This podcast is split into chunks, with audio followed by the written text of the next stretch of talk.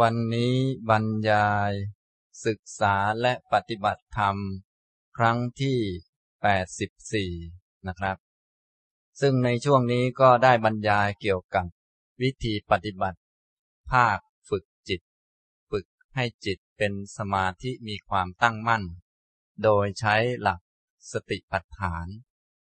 ซึ่งเป็นวิธีการที่จะช่วยให้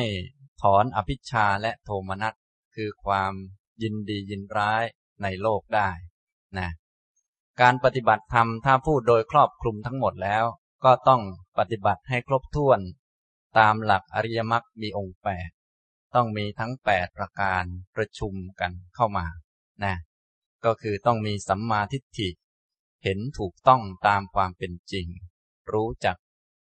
ทุกว่ามันเป็นทุกรู้จักรูปนามขันห้าเป็นทุกข์ เป็นสิ่งไม่เที่ยง เป็นทุกข์ไม่ใช่ตัวไม่ใช่ตน มีความคิดที่ถูกต้อง คิดจะออกจากโลก คิดที่จะ ไม่ไป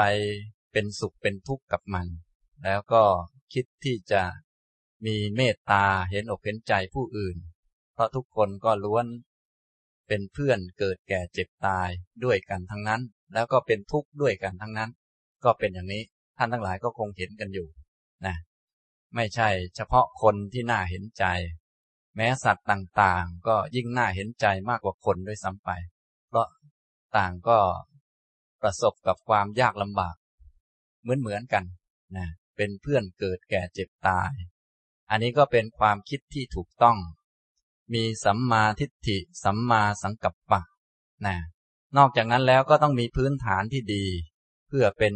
พื้นสำหรับการฝึกจิตต่อไป ก็คือมีศีล สัมมาวาจา สัมมากัมมันตะ สัมมาอาชีวะ นี้เป็นข้อที่เป็นศีล ต่อมาหลังจากมีความรู้ว่ารู้จักอะไรเป็นอะไรบ้างแล้ว รู้จักว่าทุกนี้ควรกำหนดรู้ควรรู้จัก ควรยอมรับมันตามที่มันเป็นจริง แต่ทีนี้เรายังยอมรับไม่ได้ เนื่องจากจิตยังไม่พร้อมหรือว่ายังไม่แข็งแรง ก็เหมือนกับเราจะทำงานเนี่ยนะจะมีเงินมาเลี้ยงตัวเองเลี้ยงครอบครัวก็ต้องไปทำงาน จะทำงานก็ต้องมีพื้นฐานที่ดีมีที่ทำงาน และนอกจากนั้นแล้วก็ต้องมีร่างกายที่แข็งแรงด้วย จึงจะทำงานได้ทำนองเดียวกันกับการฝึกให้มีปัญญาเข้าใจโลก เพื่อละกิเลสต่างๆ เราทราบแล้ว ให้มีความคิดความเห็นที่ถูกต้อง ก็ ต้องมีพื้นฐานที่ดีคือศีล นอกจากมีพื้นฐานแล้วต้องมีกำลังใจที่เข้มแข็ง ถ้ากำลังใจไม่เข้มแข็ง เดี๋ยวทางโลกมันเปลี่ยนไปอย่างนั้นเปลี่ยนไปอย่างนี้ เดี๋ยวก็รักมัน เดี๋ยวก็เกลียดมันอย่างนี้ก็ไม่มีทางเห็นความจริงได้ ความคิดก็จะผิดอยู่อย่างนั้น ของดีเราก็อยากได้ ของไม่ดีก็เกลียดมัน คนที่เป็นพวกเราเราก็รักเขา คนที่ไม่ใช่พวกเราเราก็เกลียดเขาก็ไปแช่งเขาอยู่ดี ความคิดมันก็ยังไม่ถูกต้องอยู่ดี ทั้งๆทที่เราเรียนมาแล้ว ที่เป็นเช่นนั้นก็เพราะว่า จิตใจมันไม่แข็งแรง จิตใจมันไม่มีกำลังไม่มั่นคง ยังถูกคำพูดของคนอื่น ชักไปทางโน้นทางนี้มันหวั่นไหวไป ก็ไม่มีกำลังพอที่จะใช้ปัญญา ไม่มีกำลังพอที่จะพิจารณาสิ่งต่างๆ ให้เห็นความจริงนะก็เลยต้องมีวิธีการฝึกจิต เรียกว่า ฝ่ายสมาธิ ซึ่งสติปัฏฐานนี้ก็เป็นส่วนหนึ่งของภาคฝึกจิตนะหมายก็ว่าคนที่จะฝึกได้ดี ก็ต้องมีความเห็นที่ถูกต้อง มีความคิดที่ถูกต้อง มีพื้นฐานที่ดี แล้วจึงมาฝึกนะมาทำความเพียรที่ถูกต้อง เป็นคนขยันแล้วแหละ แต่ว่าต้องขยันถูกต้องนะขยันตามหลักสัมมาวายามะ คือให้ มีฉันทะมีความพอใจ มีความพยายามปรารบความเพียร ประคองจิตตั้งจิตไว้ เพื่อความไม่เกิดขึ้นของบาปอากุศลธรรมทั้งหลายที่ยังไม่เกิด เพื่อละบาปอากุศลธรรมทั้งหลายที่เกิดขึ้นแล้ว เพื่อความเกิดขึ้นของกุศลธรรมทั้งหลายที่ยังไม่เกิด แล้วก็ เพื่อให้กุศลนั้นดำรงอยู่ ไม่เสื่อมไปและทำให้มันเจริญยิ่งยิ่งขึ้น อันนี้ก็คือข้อความเพียรสัมมาวายามะ ซึ่งการที่จะทำความเพียรได้ต่อเนื่อง แล้วก็ทำให้กุศลมันเจริญงอกงามยิ่งยิ่งขึ้น ก็คือต้องมีสติอยู่กับตัว แล้วก็พิจารณาอยู่ในตัวของตัวเองนี้นะโดยมีกระบวนการที่ถูกต้องมีเทคนิควิธีที่ถูกต้อง เพื่อละอภิชาและโทมนัสออกไป กองกุศลทั้งหลายก็จะค่อยๆ งอกงามขึ้นนะ ถ้าเราเป็นผู้ขาดสติไม่มีสติ กุศลมันก็จะไม่ค่อยมี ส่วนใหญ่อกุศลมันก็จะเยอะ ดีไม่ดีต่างๆ ถึงแม้จะรู้แต่ก็ยังละสิ่งที่ไม่ดีนั้นไม่ได้ เจริญของดีไม่ได้ เพราะว่าโดยทั่วไป จิตของพวกเราถ้าขาดสติมันก็จะไปอยู่ข้างนอก พออยู่ข้างนอกก็จะเอาดีเอาชั่วไปไว้ข้างนอก ซึ่งมันไม่ถูก เพราะข้างนอกมันก็เป็นของมันอย่างนั้นแหละ พอเห็นคนนิสัยไม่ดีเราก็ว่า ไอ้นั่นไม่ดี เรานึกว่าไม่ดีอยู่ตรงโน้นอยู่ที่เขานั่นน่ะเห็นเขาด่ากันเราก็นึกว่าไม่ดี ไม่ดีอยู่ที่เขานั้น แต่แท้ที่จริงแล้ว ไม่ดีอยู่ที่จิตของตนเองนี้มันเกิดที่นี่นะอย่างนี้ทำนองนี้ ก็เหมือนเราขับรถไป มีรถปาดหน้าเรา เราก็ว่าไม่ดี ไม่ดีตรงมีรถปาดหน้านั่นแหละเขาก็ว่าไปนะแต่ที่จริง ไม่ดีมันไม่ได้อยู่ตรงนั้น ไม่ดีมันอยู่ที่จิตเกิดที่จิตนี้ อย่างนี้ทำนองนี้ ฉะนั้นถ้าขาดสติมันก็ยากที่จะละสิ่งไม่ดีแล้วก็เจริญของดี แต่ถ้ามีสติก็เป็นไปได้ เพราะว่ามีกำลังใจที่เข้มแข็งละความยินดียินร้ายได้ นี่ สติปัฏฐานจึงเป็นเบื้องต้น เบื้องต้นของการ ฝึกให้จิตมีกำลัง ฝึกด้านสมาธิ แล้วถ้าฝึกถูกต้องก็จะเป็นไปเพื่อได้สมาธิในข้อสัมมาสมาธิต่อไป พอได้สมาธิจิตมีความนุ่มนวลควรต่อการใช้งาน เหมือนคนมีกำลังและก็สามารถทำการงานได้จิตที่มีสติสัมปชัญญะดี มีสมาธิตั้งมั่นดี ไม่หวั่นไหว ไม่หลงไปตามสิ่งต่าง ไม่ยินดีไม่ยินร้ายนะสิ่งต่างๆ ภายนอกนั้น มันไม่เกี่ยวกับดีหรือไม่ดี ภายนอกมันก็เป็นของมัน ถ้าเป็นคนตั้งมั่น เราก็จะรู้จักดีไม่ดีนี้อยู่ที่ตัวเองนี้เองนะสิ่งไหนไม่ดีก็จะได้บอกตัวเองได้ว่า อันนี้ไม่ดีนะ ก็ให้ละไป อันนี้ดีนะ ก็ให้เจริญได้นะตอนนี้พวกเรายังมั่วอยู่มาก คือดีไม่ดีรู้สึกจะดูข้างนอกหมด ขนาดมาฟังธรรมยังดีไว้ที่อาจารย์สุภีคนเดียว อาจารย์พูดดีมากเขาว่าไป คืออาจารย์ดีคนเดียว นอกนั้นตัวเองก็ยังเลวเหมือนเดิมเลย อย่างนี้ก็ไม่ค่อยได้เรื่องอะไร เพราะว่าเอาดีไม่ดีนั้นไปไว้ที่ข้างนอกนะแท้ที่จริงดีไม่ดีมันอยู่ที่จิตนี้ เกิดที่จิตและดับที่จิต ถ้าเรามองเห็นคนอื่นไม่ดี ก็แสดงว่าไม่ดีมันอยู่ข้างในนี้ ไม่ใช่อยู่ที่คนอื่น แต่ถ้ามองแล้วเข้าใจคนอื่นตามที่เป็นจริง ถึงเขาจะไม่ดีเราก็มองออกชัดว่า เออ มันเป็นอย่างนี้นะ เป็นไปตามกรรม เป็นไปตามเหตุตามปัจจัยนี้แหละ ที่เขาทำไม่ดีก็เพราะเขาไม่รู้ ยังมีความเห็นอกเห็นใจได้ มีความกรุณาได้ อันนี้ดีมันอยู่ข้างในเห็นไหมนะมันไม่ได้อยู่ข้างนอกเลยทำนองนี้นะครับ ตอนนี้พวกเราโดยทั่วไปพากันขาดสติมาก ก็เลย ถูกอารมณ์ภายนอกนี้ ชักพาไป ท่านเรียกว่า มันเกิดอภิชาและโทมนัสคือความยินดีและความยินร้าย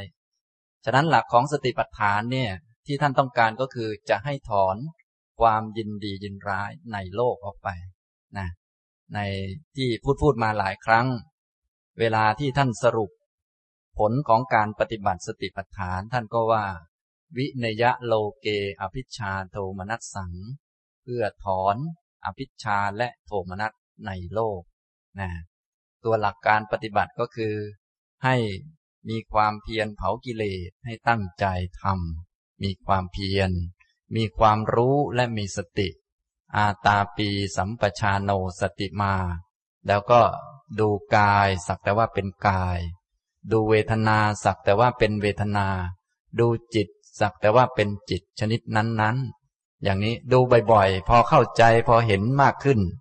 ก็จะถอนความยินดียินร้ายออกไป จากโลกได้ โลกมันก็เป็นของมันแหละ มันไม่รู้จักว่ามันน่ารักหรือมันไม่น่ารัก ไม่รู้จักว่าเรายินดีหรือดินร้ายกับมัน มันก็เป็นของมันแหละ มันก็อยู่ของมันดีๆ กองที่หมาอยู่หน้าบ้านเรา เราเห็นเราก็แหมน่าเกลียด มันก็ไม่รู้จักตัวมันเองว่ามันน่าเกลียดด้วยซ้ำไป มันก็อยู่ของมันดีๆนั่นแหละ ออกจากท้องหมาแล้วก็แอ่งแมงอยู่ตรงนั้นแหละ มันไม่รับรู้ถึงความยินดียินร้ายของเรา ฉะนั้นเราทั้งหลายก็ต้องฝึกให้แม่นๆ ฝึกให้เป็นนะเบื้องต้นจันตึงให้ตั้งใจมีสติ แล้วก็ถอนความยินดียินร้ายออกไป พอถอนความยินดียินร้ายก็จะได้ใช้ปัญญาให้เต็มที่ ควรทำอะไรก็จะได้ทำ ไม่ควรทำอะไรก็จะได้งดได้เว้น อันนี้เรียกว่าใช้ชีวิตด้วยปัญญา อย่างนี้นะครับทำตรงนี้นะ ในคราวที่แล้วผมก็บรรยายมาถึงสติปัฏฐานหมวดที่สี่ก็คือ หมวดธรรมานุปัสสนา การตามดูธรรมะธรรมเมสุธรรมานุปัสสีวิหารติ การดึกตามดูธรรมะว่าเป็นสักแต่ว่าธรรมะ ดูให้บ่อยๆ เนืองๆไว้นะการดูธรรมะก็ต้องเป็นผู้ที่มีสติสัมปชัญญะค่อนข้างเยอะจึงจะดูได้ ดูให้เห็นสักแต่ว่า เป็นรูปเป็นนามเป็นสิ่งที่เกิดเมื่อมีเหตุ ที่ดำรงอยู่ก็เพราะมีเหตุอยู่ พอหมดเหตุมันก็ไป ถึงมันยังไม่ไป แต่เราก็สามารถเห็นธรรมะได้ คือมันจะไปเมื่อหมดเหตุ เหมือนท่านทั้งหลายมองผมมานี่ก็มองเป็นธรรมะได้ ผมยังอยู่แต่ก็มองว่า เดี๋ยวหมดเหตุก็ไป อย่างนี้ เหมือนผมมองท่านเนี่ย เดี๋ยวพอผมเลิกพูดท่านก็ไป ผมไม่มีข้อสงสัยใด ๆ ทั้งสิ้นในเรื่องนี้ เหมือนกับหมดบุญสิ้นกรรม พวกท่านก็ตายกันทุกคน ผมก็ไม่เห็นว่าใครจะรอดสักคน เป็นอย่างนี้เป็นธรรมดา เนี่ย อย่างนี้เรียกว่า เห็นเป็นธรรมะ เห็นเป็นสิ่งหนึ่งที่เกิดเมื่อมีเหตุ แล้วพอหมดเหตุมันถึงจะดับ ถ้ายังไม่หมดเหตุก็ยังไม่ดับ ตอนนี้ยังไม่หมดเหตุก็เลยยังไม่ไป พอหมดเหตุก็ไป ไม่ใช่ว่าจะต้องไป ถ้ายังไม่หมดเหตุอย่าเพิ่งไปนะพวกท่านเนี่ย ผมยังไม่เลิกพูดอย่าเพิ่งไป เดี๋ยวเลิกพูดก่อนค่อยไป นี่มันจึงเรียกว่า ตามเหตุตามปัจจัยนะเป็นไปตามเหตุของมันอย่างนั้นแหละ ถ้ายังไม่ถึงเวลาตายก็ยังไม่ตายหรอกเพราะหมดเหตุ หมดบุญ หมดกรรม ก็ตายอย่างนี้ หมดเหตุก็หมดไป อันนี้คือลักษณะการเห็นเป็นธรรมะ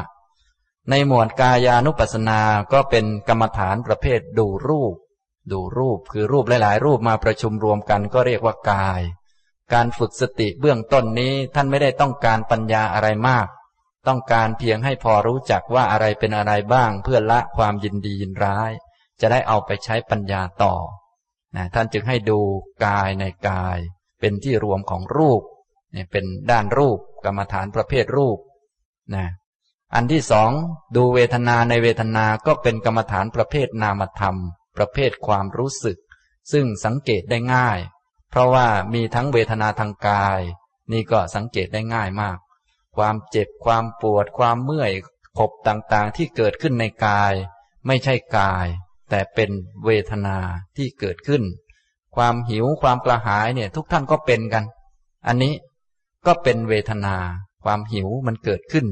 ไม่ใช่กายมันหิว แต่เป็นเวทนามันทนยากทนลำบาก ทนไม่ไหว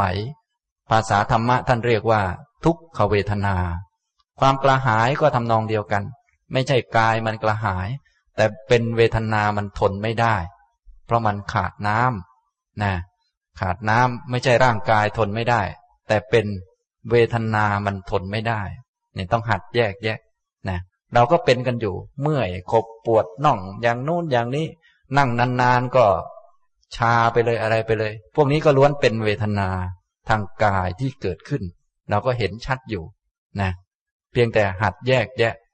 กายเป็นกายมันไม่รู้เรื่องอะไรหรอกกายเนี่ยนะ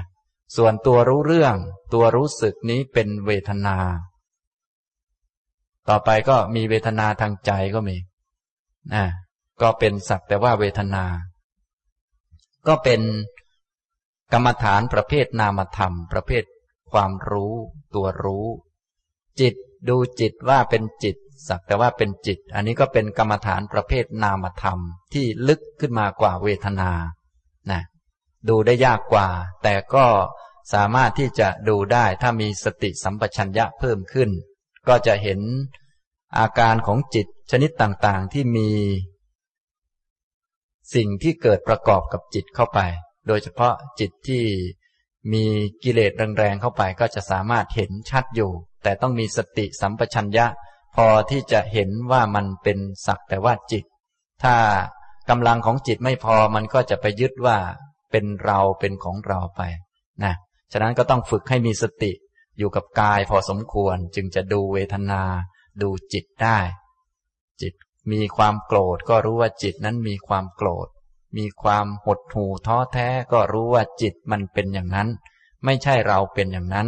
นะนี่ต้องมีกำลังจิตดีพอสมควร เราทั้งหลายก็สังเกตดู ถ้ามีกำลังจิตดีพอสมควรก็จะเห็นรูปเป็นรูปเห็นนามเป็นนาม มันไม่ใช่เรา แล้วมันเป็นอะไร มันก็เป็นสิ่งหนึ่ง เป็นจิตที่มันเป็นอย่างนั้น เป็นกายที่เดินยืนนั่งนอน เป็นความรู้สึกที่เกิดขึ้น อย่างนี้เรียกว่ามีกำลังจิตดี ดีก็สามารถแยกแยะออกมาได้นะถ้ากำลังจิตไม่ดี รูปและนามมันจะรวมกันเป็นตัวเรา บางคนจิตไม่ดีเลยก็รวมทั้งแท่งเลย ทั้งรูปทั้งนามเป็นเราเลย เป็นเรานั่งไปเลย อันนี้คือรวมกันมากเลยนะฉะนั้นก็ต้องฝึก ฝึกหัดกำลังจิตจากฐานกายซะก่อน จากการเดินจงกรม จากการนั่งดูลมหายใจเข้าหายใจออกดู ฝึกสติสัมปชัญญะไปนะครับ ตอนนี้พูดมาถึงหมวดธรรมานุปัสสนา ซึ่งเป็นการตามดูทั้งรูปทั้งนาม เป็นกรรมฐานประเภท ทั้งรูปทั้งนามนะดูรูปดูนาม โดยหมวดแรกของธรรมานุปัสสนาก็คือหมวดนิวรณ์ธรรมานุปัสสนานั้นมีอยู่ห้าหมวด ก็คือหนึ่งหมวดนิวรณ์สองหมวดขันสามหมวดอายตนะสี่หมวดโพชฌงและห้าหมวดสัจจะนะซึ่งหมวดสัจจะนี้เป็นหมวดสูงสุดแล้ว ถ้า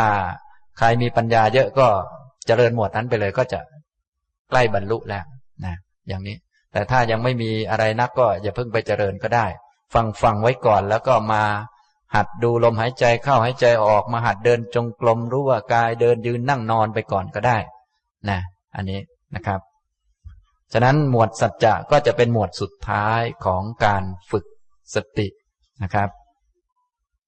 หมวดที่หนึ่งของการตามดูธรรมะในธรรมะ ดูธรรมะสักแต่ว่าเป็นธรรมะ คือหมวดนิวรณ์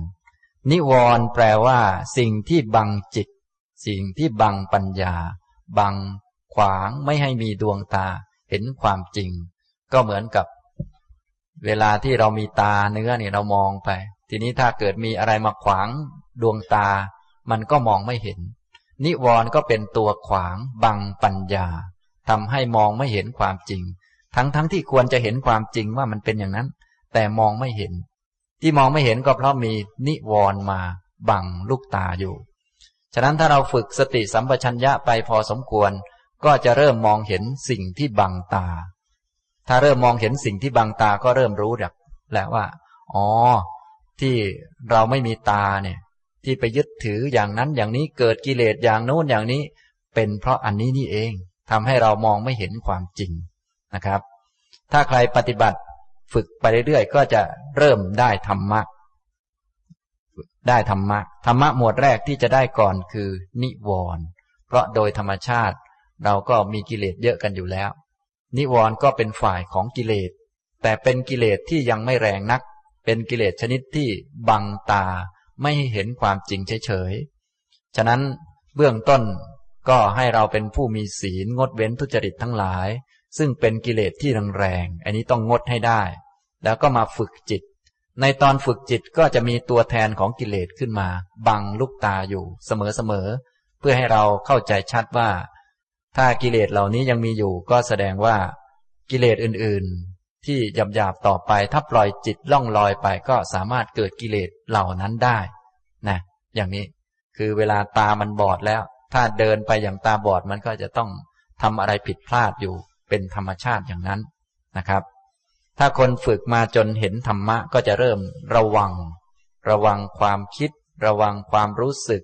ระวังจิตของตนเองไม่ปล่อยจิตไป เพราะว่าถ้าปล่อยไปแล้ว จะเกิดนิวรณ์ขึ้นพอเกิดนิวรณ์ขึ้นแล้ว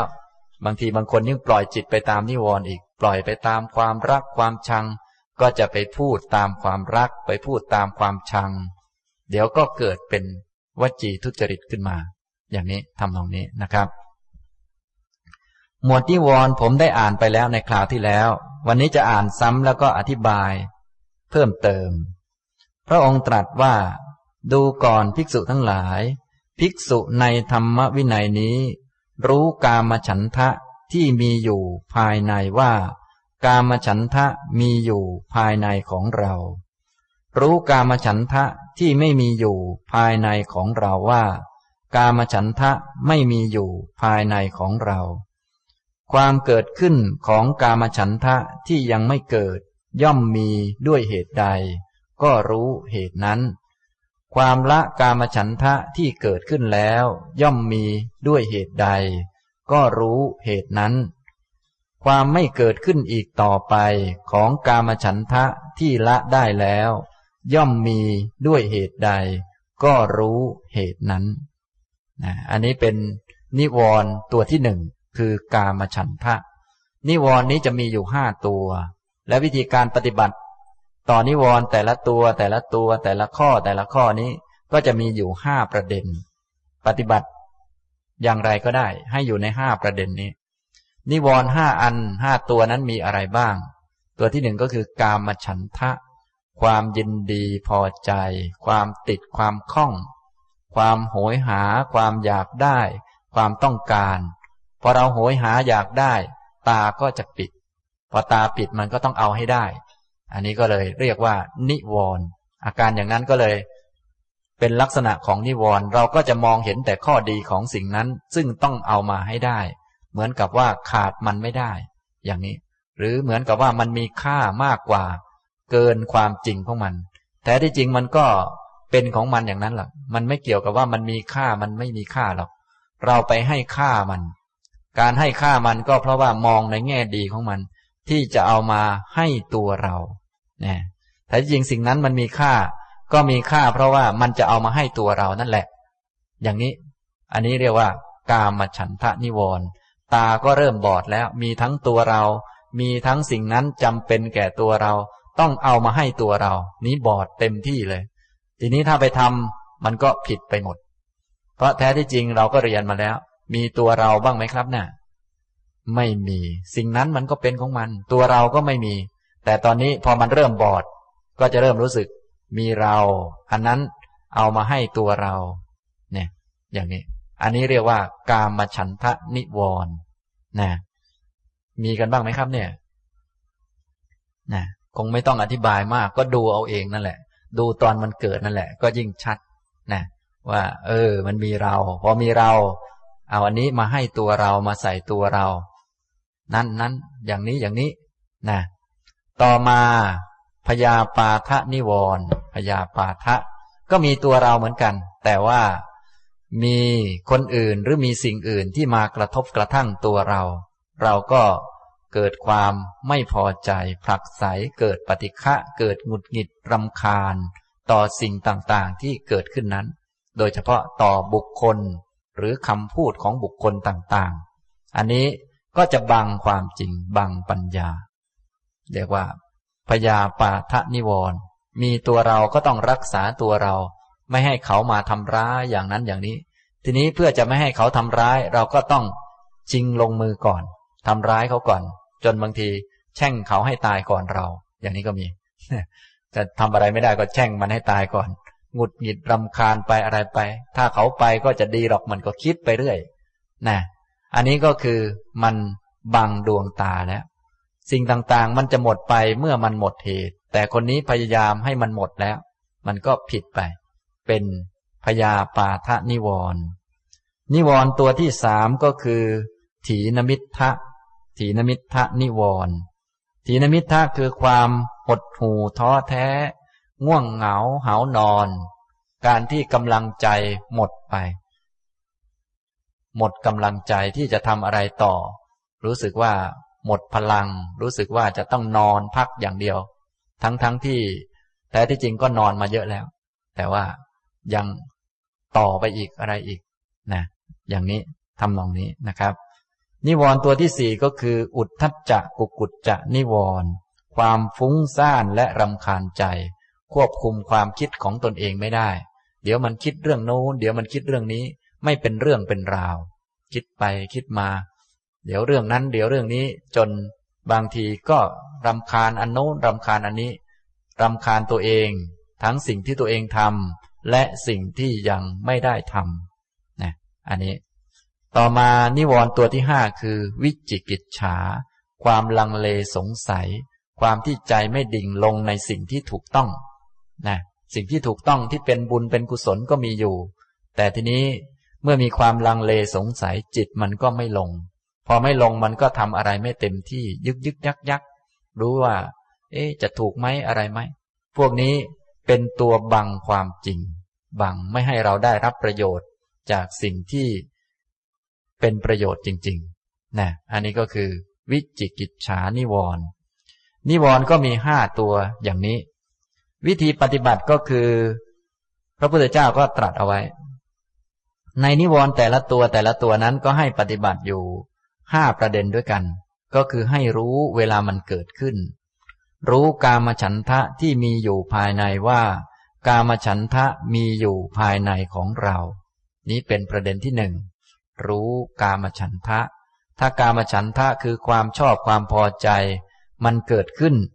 ก็รู้ว่ามันมีอยู่ มันกำลังเกิดขึ้นอยู่คำว่ามีอยู่ตามธรรมะ หมายถึงมันมีเมื่อมันเกิด มีอยู่มันเกิดขึ้นอยู่ตอนนี้ มันเกิดขึ้นนะอันนี้จึงยากกว่าการดูจิต เพราะว่าต้องแยกแยะรายละเอียดให้ลึกซึ้งขึ้น คือเห็นกามฉันทะเป็นกามฉันทะ ในตอนที่เราดูจิตนั้นเราก็ดูรวมๆไปเลย ว่าจิตมันมีโลภะมีความต้องการเกิดขึ้น มีความติดข้องก็ยกให้ไปเป็นจิตไปเลย อย่ามายกเป็นตัวตน เป็นเราเป็นของเรา ยกว่า จิตมันมีความรัก อย่างนี้นะแต่ตอนฝึกแบบธรรมานุปัสสนานี้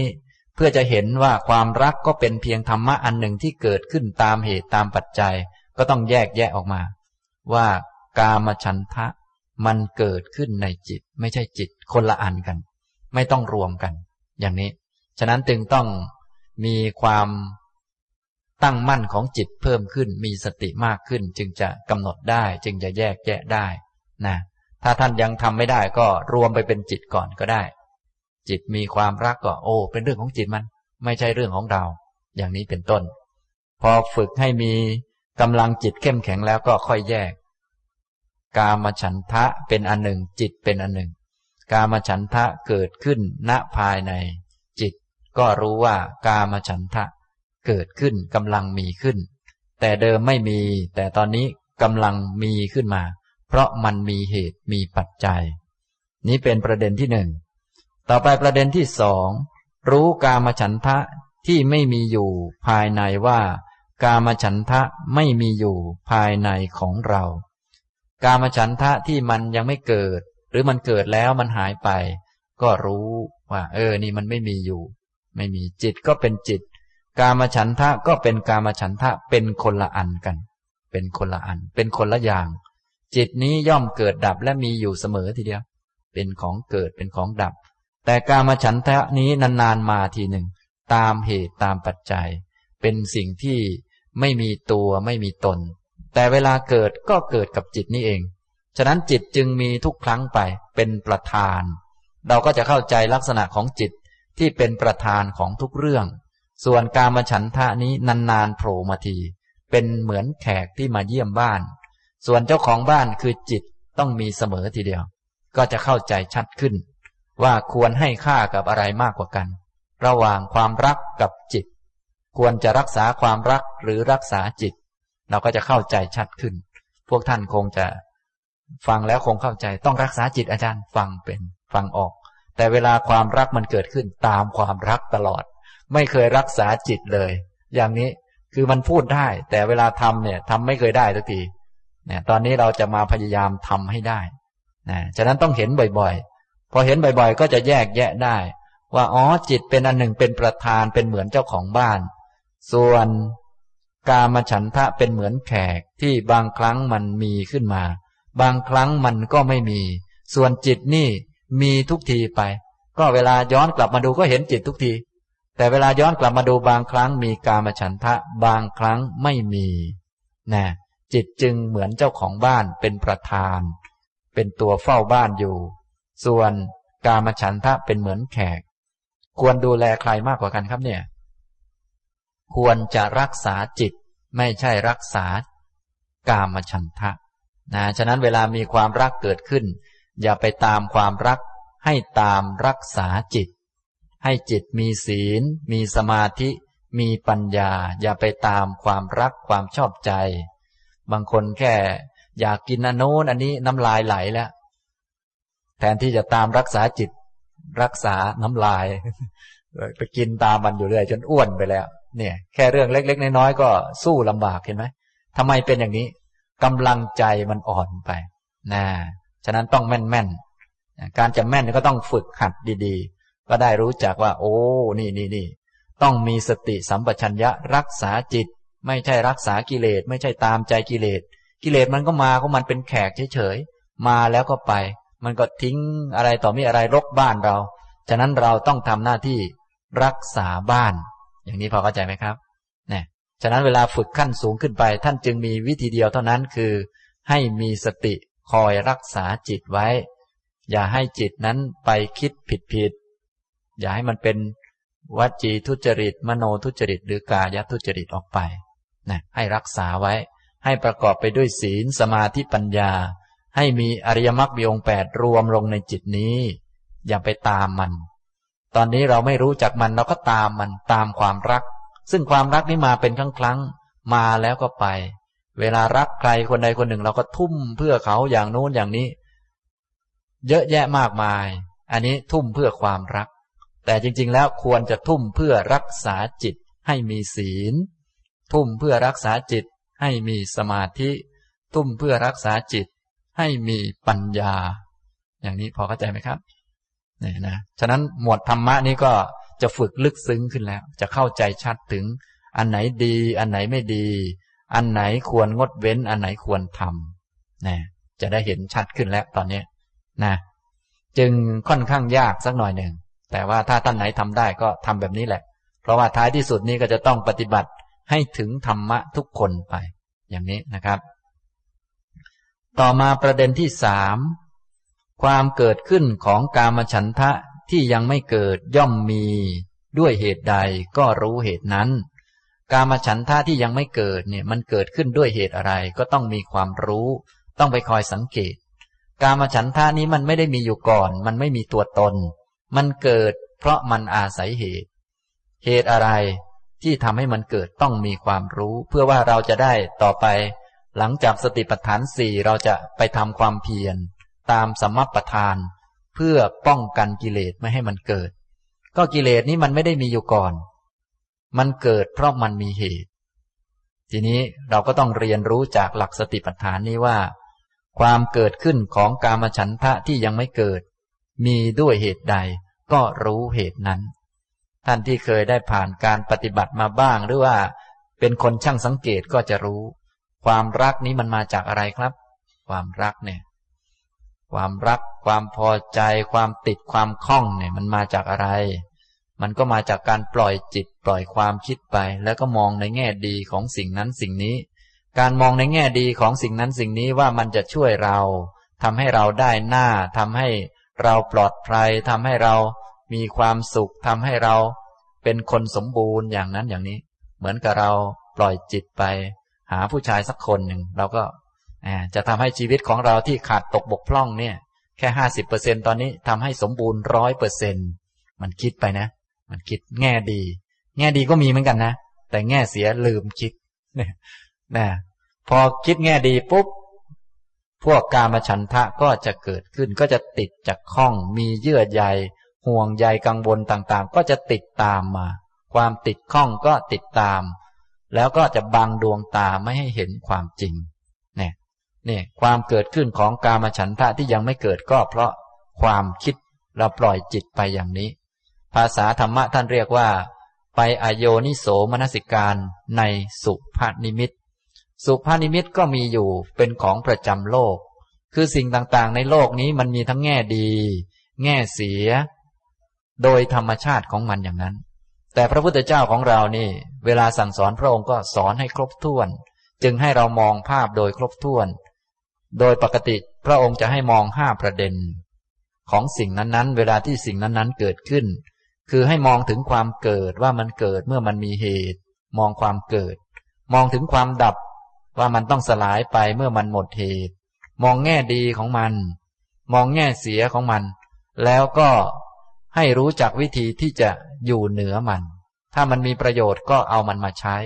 เอามันเป็นเอามันมาเป็นลูกน้องเฉยๆ เอามาเป็นเครื่องใช้ อย่าให้มันครอบงำเรา นะ อันนี้ก็ความเกิดความดับ อัศาทะอาทีนวะ และนิสรณะ นี่เป็นวิธีที่พระพุทธเจ้าสอนเอาไว้ ท่านทั้งหลายก็อย่าลืม เวลามองต้องมองให้ครบถ้วนสิ่งนี้มันเกิดขึ้น เมื่อมันมีเหตุเดี๋ยวสักหน่อย มันก็หมดไป ของใหม่ ๆ มันใหม่อยู่กี่วัน เราก็ต้องมองต่อไปมันก็เก่า มันมีแง่ดีอะไร มีแง่เสียอะไร ช่วยให้เราสบายใจแบบไหน ช่วยให้เราลำบากแบบไหน และวิธีที่จะอยู่เหนือมันเป็นอย่างไร อย่างนี้นะทำนองนี้ อันนี้ก็เป็นลักษณะที่พระพุทธเจ้าของเราให้มอง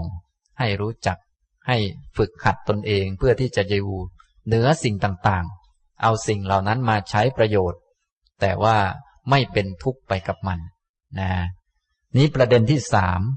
ความเกิดขึ้นของกามฉันทะที่ยังไม่เกิด ย่อมมีด้วยเหตุใดก็รู้เหตุนั้น สุภานิมิตหรือแง่ดีก็มีอยู่ในโลก ใครที่ไปอโยนิโสไปใส่ใจผิดพลาดในแง่ดีเหล่านั้น ก็จะเกิดกามฉันทะขึ้น ต่อไปประเด็นที่สี่ความละกามฉันทะที่เกิดขึ้นแล้วย่อมมีด้วยเหตุใดก็รู้เหตุนั้น เมื่อกามฉันทะมีขึ้นเกิดขึ้นบ่อยๆ โดยเฉพาะกับวัตถุเดิมๆเนี่ยเราก็ต้องเข้าใจ ว่ามันจะละได้ยังไงนะเห็นหน้าคนนี้ก็รักเขาทุกทีไป เห็นหน้าเขาโผล่มาก็รักทุกทีไป ไม่เห็นหน้าก็เอารูปมาดูก็รักทุกทีไปทำไมมันปานนั้น มันอยู่กับเราตลอดหรือ หรือว่ามันอยู่กับรูปอันนั้น ไม่ใช่ มันเกิดเมื่อมันมีเหตุ ทีนี้จะละมันเนี่ยก็ลังละที่เหตุ ต้องทำให้เห็นคนโน้นแล้วเห็นรูปอันนี้แล้ว ไม่เกิดการมาฉันทะทำอย่างไร ท่านก็บอกว่าอสุภนิมิตหรือว่า แง่เสีย แง่ไม่ดี แง่ไม่สวยไม่งาม แง่ที่มันลำบาก ของสิ่งนั้นมีอยู่ การใส่ใจให้ถูกต้อง ในอสุภานิมิตนั้น มันจะช่วยให้เกิดการละ เกิดการละ กามฉันทะในสิ่งนั้นได้ ต่อไปเราเห็นอันนั้นอีก กามฉันทะก็จะค่อยๆ ลดลงและไม่เกิดอีก อันนี้นะ ฉะนั้นท่านทั้งหลายก็อย่าลืมพากันฝึกพากันหัด ถ้าไม่ฝึกมันก็ไม่ได้ โดยเฉพาะท่านไหนที่นิยมรักสวยรักงาม รักตั้งแต่เป็นสาวจนกระทั่งแก่อยู่แล้ว ยังไม่เลิกรักเลย ทำไมมันเป็นอย่างนั้น เห็นหน้าตัวเองก็ดูดีทุกทีไปทำไมมันเป็นอย่างนั้น ความดูดีมันอยู่ที่หน้าหรือ หรือยังไง กิเลสมันอยู่ที่ฟันเรา หรือยังไง ก็ยิงฟันทีไรก็สวยทุกทีไปทำไมมันเป็นอย่างนั้นทำไม เราก็ต้องรู้จักว่า อ๋อ นี่มันเกิดเพราะมันมีเหตุ ไปอายโยนิโสมนสิการในสุภานิมิต กามฉันทะมันเลยเกิดขึ้น ข้อที่สี่พระองค์จึงแนะนำข้อปฏิบัติคือ ความละกามฉันทะที่เกิดขึ้นแล้ว ย่อมมีด้วยเหตุใด ก็รู้เหตุนั้น การรู้เรื่องอย่างนี้ไว้เป็นกระบวนการของสติปัฏฐาน สติปัฏฐานต้องการให้เรามีความรู้ทุกเรื่องไป ว่าทำอย่างไรแล้วเกิดอะไรขึ้น เพื่อต่อไปเราจะได้เอาไปทำสัมมาประธานคือความเพียร ตอนสัมมาประธานนี้จะทำความเพียรเพื่อละกิเลสป้องกันกิเลสและเพื่อเจริญกุศล ความรู้เหล่านั้นจะมาจากไหน ก็มาจากการฝึกสติดูตัวเองไว้ดู ให้เห็นชัดกิเลสนี่เราต้องทำความเพียรเพื่อละ แต่เบื้องต้นต้องรู้จักมันก่อน ต้องรู้จักมันก่อนว่ามันไม่ใช่ตัวตน กิเลสไม่ใช่อยู่ที่หน้าคน ไม่ใช่อยู่ที่วัตถุสิ่งของ แต่อยู่ที่การปล่อยจิตแล้วก็ไปอโยนิโสมนสิการไปใส่ใจไม่ถูกต้อง กิเลสก็เกิดขึ้น ความละจะละมันได้ ก็ต้องไปใส่ใจให้มันถูก ก็แง่ดีมันก็มี แง่เสียมันก็มี เราก็ไปใส่ใจในแง่เสียของมัน มีของใหม่ ๆ มา เราก็ใส่ใจในแง่ว่า เดี๋ยวสักหน่อยมันก็เก่า และกว่ามันจะเก่านี้ต้องรักษาต้องหวงแหนมันอะไรมัน เหนื่อยแทบล้มแทบตาย อย่างนี้ ทีนี้พอพิจารณาได้อย่างนี้เข้าใจอย่างนี้ทำไว้ในใจอย่างนี้ บอกตัวเองอย่างนี้ สอนมันบ่อยๆ ไม่ใช่ทำครั้งเดียวนะบางคนบอกว่า ดิฉันก็พิจารณาแล้วอาจารย์ พิจารณาสองทีมันไม่เห็นหายเลย คงจะหายอยู่ล็อกอย่างนั้นนะต้องพิจารณาเป็นร้อยๆ ครั้งนู่นแหละ ก็โอ้เดี๋ยวมันก็เก่าได้อะไรมาก็ที่รักมันเนี่ยก็มองในแง่ว่ามันต้องเก่า และกว่ามันจะเก่านี้ต้องดูแลต้องเหน็ดต้องเหนื่อยอะไรต่อมีอะไรต่างๆ พอพิจารณาได้อย่างนี้บ่อยๆ น้อมนำจิตบ่อยๆ กามฉันทะที่เคยมีในสิ่งนั้นๆ หรือสิ่งที่ใกล้เคียงกับสิ่งนั้น กามฉันทะในโลกก็จะค่อยๆ ลดลง ต่อไปเจอมันอีกก็จะเริ่มรู้สึกว่าใช้สติปัญญาได้ไม่หลงตามมันไป อย่างนี้ นี้เป็นประเด็นที่สี่ความละกามฉันทะที่เกิดขึ้นแล้ว ย่อมมีด้วยเหตุใด ก็รู้เหตุนั้นนะครับ ก็ถ้าพูดตามภาษาธรรมะก็คือ โยนิโสมนสิการในอสุภานิมิต ทำบ่อยๆ ครั้ง กามฉันทะก็จะไม่เกิด เป็นวิธีละคือทำไม่ให้มันเกิด ข้อปฏิบัติอื่นๆก็ช่วยได้ เช่น อินทรีย์สังวรสำรวมระวังตาหู จมูกลิ้นกายใจ ถ้าเรารู้ว่า เออ ถ้าไปดูแล้วจะเกิดความรักทุกทีไป เราก็สำรวมตาเรา ความรักก็จะไม่เกิด อย่างนี้เป็นต้นสำรวมหู รู้แล้วว่าถ้าฟังเพลง อย่างที่เราเคยชอบบางคนนี่ตอนนี้แก่แล้วก็นึกถึงอดีต วัยหวานก็จะฟังเพลงเก่าๆ ฟังเมื่อไหร่ก็เยิ้มทุกทีแหละ น้ำเยิ้มไหลท่วมจิตตนเองจนจะตายอยู่แล้ว พอรู้อย่างนั้นปั๊บก็สำรวมหูอย่าไปฟังนะแทนที่จะไปฟังเพลงก็เอาละ เปิดเสียงอาจารย์สุภีฟังดีกว่า ฟังแป๊บเดียวหลับแหละเนี่ยอย่างนี้ก็มี นะอันนี้ก็ต้องรู้จักเล่นกับกิเลสของตัวเองสักหน่อยหนึ่ง มันก็เหมือนกับสภาวะบางอย่าง เราต้องรู้จักมัน เนี่ย จะละกิเลสนี่ต้องรู้จักกิเลสก่อน มันเป็นของไม่มีตัวไม่มีตนเกิดขึ้น เพราะมีเหตุ ปล่อยจิตให้คิดนึกไปในแง่ที่เป็นของดีของงามมันก็มาเลยนะ แต่ถ้าไม่ปล่อยจิตแล้วก็ควบคุมจิตของตนเองได้ มีสติอยู่กับตัว เสร็จแล้วก็ให้หัดมองให้เป็น โดยเฉพาะเอาธรรมะของพระพุทธเจ้านี้ไปยัดใส่ นี่มันไม่เที่ยงเดี๋ยวมันก็เก่าแล้วอันเนี้ยใส่เข้าไปบ่อยๆ มันก็จะทำให้กามฉันทะไม่เกิดในสิ่งนั้น หรือว่าลดกำลังลงไปตามลำดับได้ อย่างนี้ทำนองนี้นะครับ ต่อไปประเด็นที่ห้าความไม่เกิดขึ้นอีกต่อไปของกามฉันทะที่ละได้แล้ว ย่อมมีด้วยเหตุใด ก็รู้เหตุนั้น เมื่อละกามฉันทะได้แล้ว คือเราได้โยนิโสมนสิการ ในอสุภานิมิตมีอินทรีย์สังวร หรือว่า รู้จักฟังธรรมะ รู้จักเลือกสรรธรรมะเพื่อจะช่วย ถอนความยินดีออกไปได้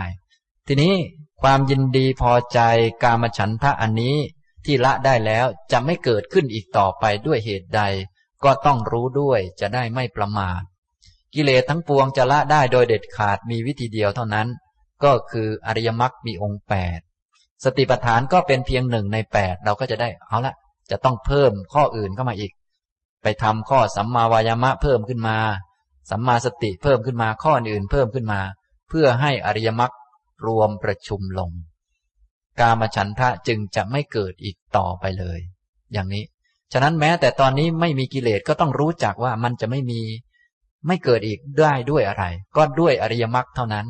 ฉะนั้นเราทั้งหลายจึงเป็นผู้ประมาทไม่ได้ ถ้า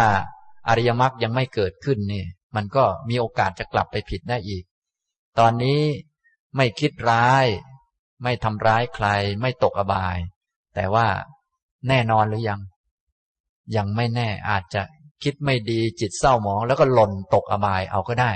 ตอนนี้ไม่รู้สึกรักใคร ปล่อยวางได้ แต่ว่าเวลาจะตาย แค่วางเสาบ้านต้นเดียวก็ยังไม่ได้เลย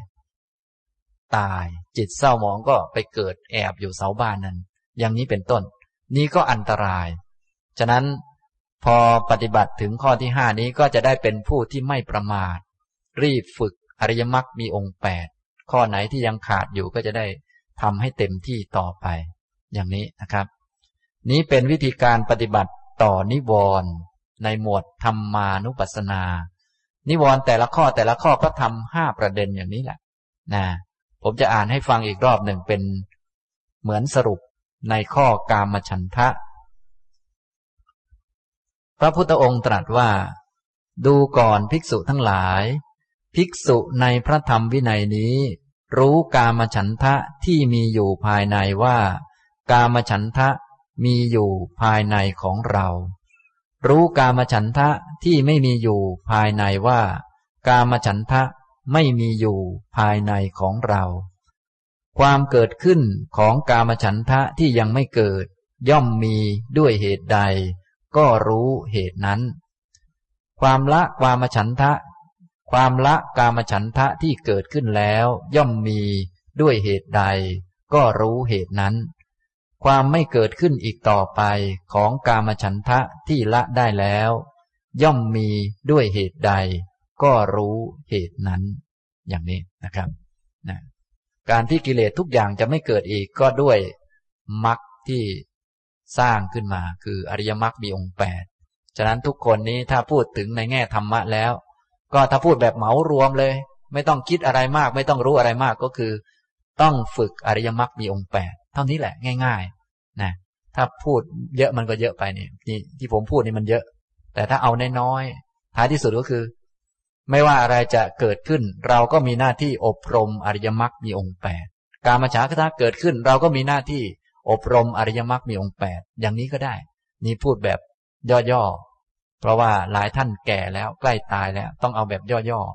ๆจะเอาเลย อย่างนี้นะจะได้ไม่เรื่องมากนักนะประมาณนั้น นะครับฉะนั้นที่แยกแยกขึ้นมาก็เพื่อให้มีสัมมาทิฏฐิมีความเข้าใจชัด รู้จักอะไรเป็นอะไร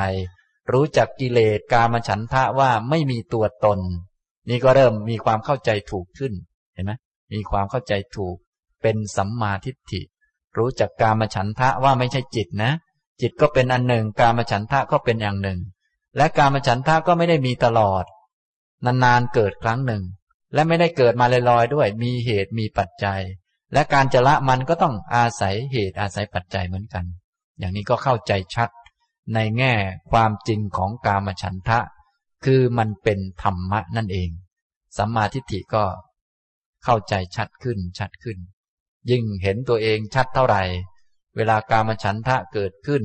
มีความรักอะไรต่างๆ ก็จะเริ่มเข้าใจคนอื่นมากขึ้น ว่าคนอื่นก็คล้าย ๆกัน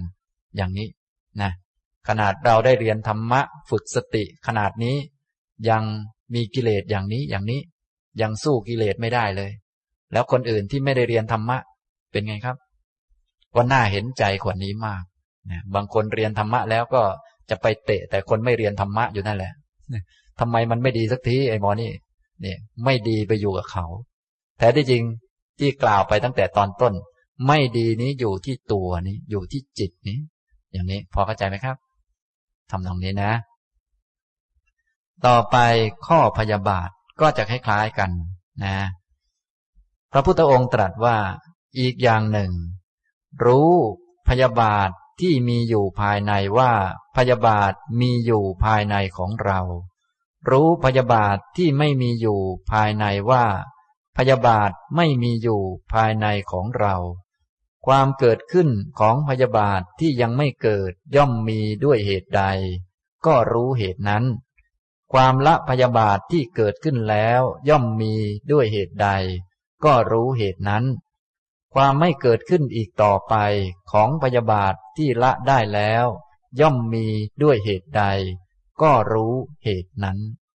นะครับ นี่ก็เป็นข้อพยาบาท ก็มีวิธีปฏิบัติอยู่ห้าข้อด้วยกัน นะ เวลามีความพยาบาท มีโทสะหงุดหงิดรำคาญ คิดไม่ดีกับคนโน้นคนนี้เกิดขึ้น เคยคิดกันบ้างไหมครับ คิดประจำอยู่แล้ว ไม่ต้องห่วง บางทีไม่ได้คิดกับคนอย่างเดียว คิดกับหมากับแมวไปเรื่อยนะจะไปเตะมันทิ้งแล้ว อย่างนั้นอย่างนี้ บางทีก็รักมัน บางทีก็เกลียดมันนะก็เป็นอย่างนี้ ขนาดลูกตนเองบางทียังอยากจะโยนมันทิ้งเลย มันเป็นอย่างนั้น หารู้ไหมลูกก็อยากจะโยนแม่ทิ้งเหมือนกันก็มีนะมันพอๆกันนี่แหละ มันเกิดเป็นครั้งครั้งมีรักบ้างมีชังบ้าง เป็นอย่างนี้ธรรมดา ก็ความชังความหงุดหงิดรำคาญ ความแค้นเคือง ความคิดประทุษร้ายต่างๆ อันนี้คือพยาบาท คือสิ่งที่มันประทุษร้ายจิต หรือทำร้ายจิต ท่านเรียกรวมๆกัน พวกนี้ทำให้บังดวงตาไม่ให้เห็นความจริง เป็นพยาบาท ท่านจึงเรียกพยาปาทะนิวรณ์ วิธีปฏิบัติท่านก็ให้รู้ตามความเป็นจริง รู้พยาบาทที่มีอยู่ภายใน มีอยู่คือมันเกิดขึ้นคำว่ามีอยู่ตามหลักธรรมเนี่ยก็คือว่า มีอยู่เมื่อมันเกิดขึ้น และมันก็ต้องอยู่ไม่นานโดยธรรมชาติ ก็เหมือนกับพวกท่านทั้งหลาย ตอนนี้มีอยู่ มีชีวิตอยู่ก็หมายถึงอย่างนี้แหละ คือไม่ใช่จะมีชีวิตอยู่ตลอดเป็นคำพูดเข้าใจกันว่า ที่มีอยู่ก็เพราะว่ามีเหตุมีปัจจัย มีกรรมนำมาเกิด สักหน่อยพอสิ้นกรรมก็ไป แต่ตอนนี้พูดถึงตอนมีอยู่ ตอนมานั่งอยู่ที่นี่ อันนี้กิเลสก็ทำนองเดียวกัน พยาบาทมีอยู่ ความโกรธหงุดหงิดรำคาญมีอยู่กำลังเกิดขึ้นก็ให้รู้ ยิ่งอารมณ์ไหนที่เกิดบ่อยๆ ก็ยิ่งต้องรู้มากๆ ต้องฝึกใจให้เข้มแข็งแล้วก็รู้ อย่าเอาจิตไปไว้ที่หงุดหงิดรำคาญไม่ใช่อยู่ข้างนอก มีอยู่ข้างในเนี่ย เห็นไหม ต้องระวังตรงนี้นะบางคนดูยังไม่เป็นดูยังไม่ถึงนี่ ไปดูความโกรธนี่ ดูไปดูมามันไม่อยู่ข้างใน มันอยู่ที่หน้าไอ้หมอนั่น อย่างนี้อย่าไปดูนะนะอยู่ที่หมาอย่างนี้โกรธเหมือนกันแต่อยู่ที่หมา หมามันทำให้เราโกรธอย่างนั้นอย่างนี้ โอ้อย่างนี้ไม่ได้นะอย่างนี้เรียกว่า ดูไม่ถึงและดูไม่เป็นนะถ้าแบบนี้ต้อง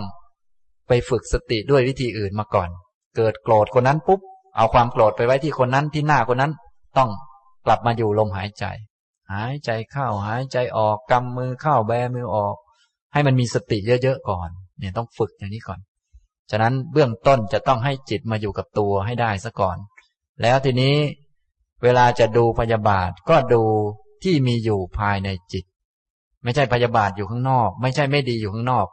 ไม่ดีอยู่ข้างใน อย่างนี้พอมองเป็นไหมครับ ต้องฝึกอย่างนี้นะ เวลาเห็นรถคันข้างหน้า เกิดความโกรธขึ้น ความโกรธอยู่ที่ไหน ไม่ดีอยู่ที่ไหน อยู่ที่จิตอยู่ภายในเนี่ยต้องระวังตรงนี้ แต่ถ้ามันอยู่ข้างนอกปุ๊บจะต้องหายใจเข้ากลับมาอยู่ลมหายใจก่อน หายใจเข้าหายใจออก พุทโธก่อนกำมือเข้าแบมือออกมาอยู่ที่ตัวก่อน อย่างนี้นะ ต้องรู้จักวิธีปฏิบัติดีๆนะครับทำตรงนี้ ห้ามปล่อยจิตไปข้างนอกนะครับ ให้มีจิตอยู่ข้างใน ขนาดไม่ปล่อยมันยังไปเลย ฉะนั้นเมื่อไหร่เรานึกได้ อย่าปล่อยมัน ตอนนึกไม่ได้ ตอนไม่ได้ทำนี่มันเยอะอยู่แล้วนะมันปล่อยไปทั่วแหละ ส่วนตอนนึกได้เนี่ยให้เรามาเอาไว้ข้างใน อยู่กับลมหายใจ อยู่กับกายเดินยืนนั่งนอน อยู่กับการพิจารณาร่างกายประกอบไปด้วยผมขนเล็บฟันหนังหนังฟันเล็บขนผมเป็นต้น อย่างนี้ก็เป็นเบื้องต้นก่อน ต่อไปก็ ถ้าดูได้ถึงจิตก็ดูอย่างที่พระพุทธองค์ตรัสไว้นี้ รู้พยาบาทที่มีอยู่ภายในคือในจิตเนี่ยว่าพยาบาทมีอยู่ภายในของเรา ไม่ใช่อยู่ข้างนอกนะ ต้องมีอยู่ข้างใน ไม่ดีอยู่ข้างใน ถ้าเห็นอยู่ข้างนอกปุ๊บแสดงว่าใจมันเลยออกไปนะแบบนี้อย่าเพิ่งไปดู ให้ดูลมหายใจก่อน ให้พุทโธก่อนหรือให้ทำอะไรก่อน แล้วแต่นะครับ ต่อมาข้อที่สองรู้พยาบาทที่ไม่มีอยู่ภายในว่า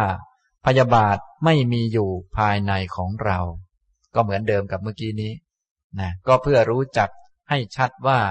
พยาบาทความหงุดหงิดรำคาญนี้เป็นแขก ไม่ใช่เจ้าของบ้าน ควรจะดูแลความพยาบาท หรือดูแลจิตครับ ดูแลจิตนี่ตอบได้ทุกคนเลยนะแจ๋วมาก ยอดเยี่ยมมาก เวลาโกรธชาวบ้านก็ต้องดูแลจิต ไม่ใช่ไปดูแลความโกรธแล้วจะไปด่าชาวบ้านเฮ้ยเอาคืนมาหน่อยไว้ไปโน่นไปเลย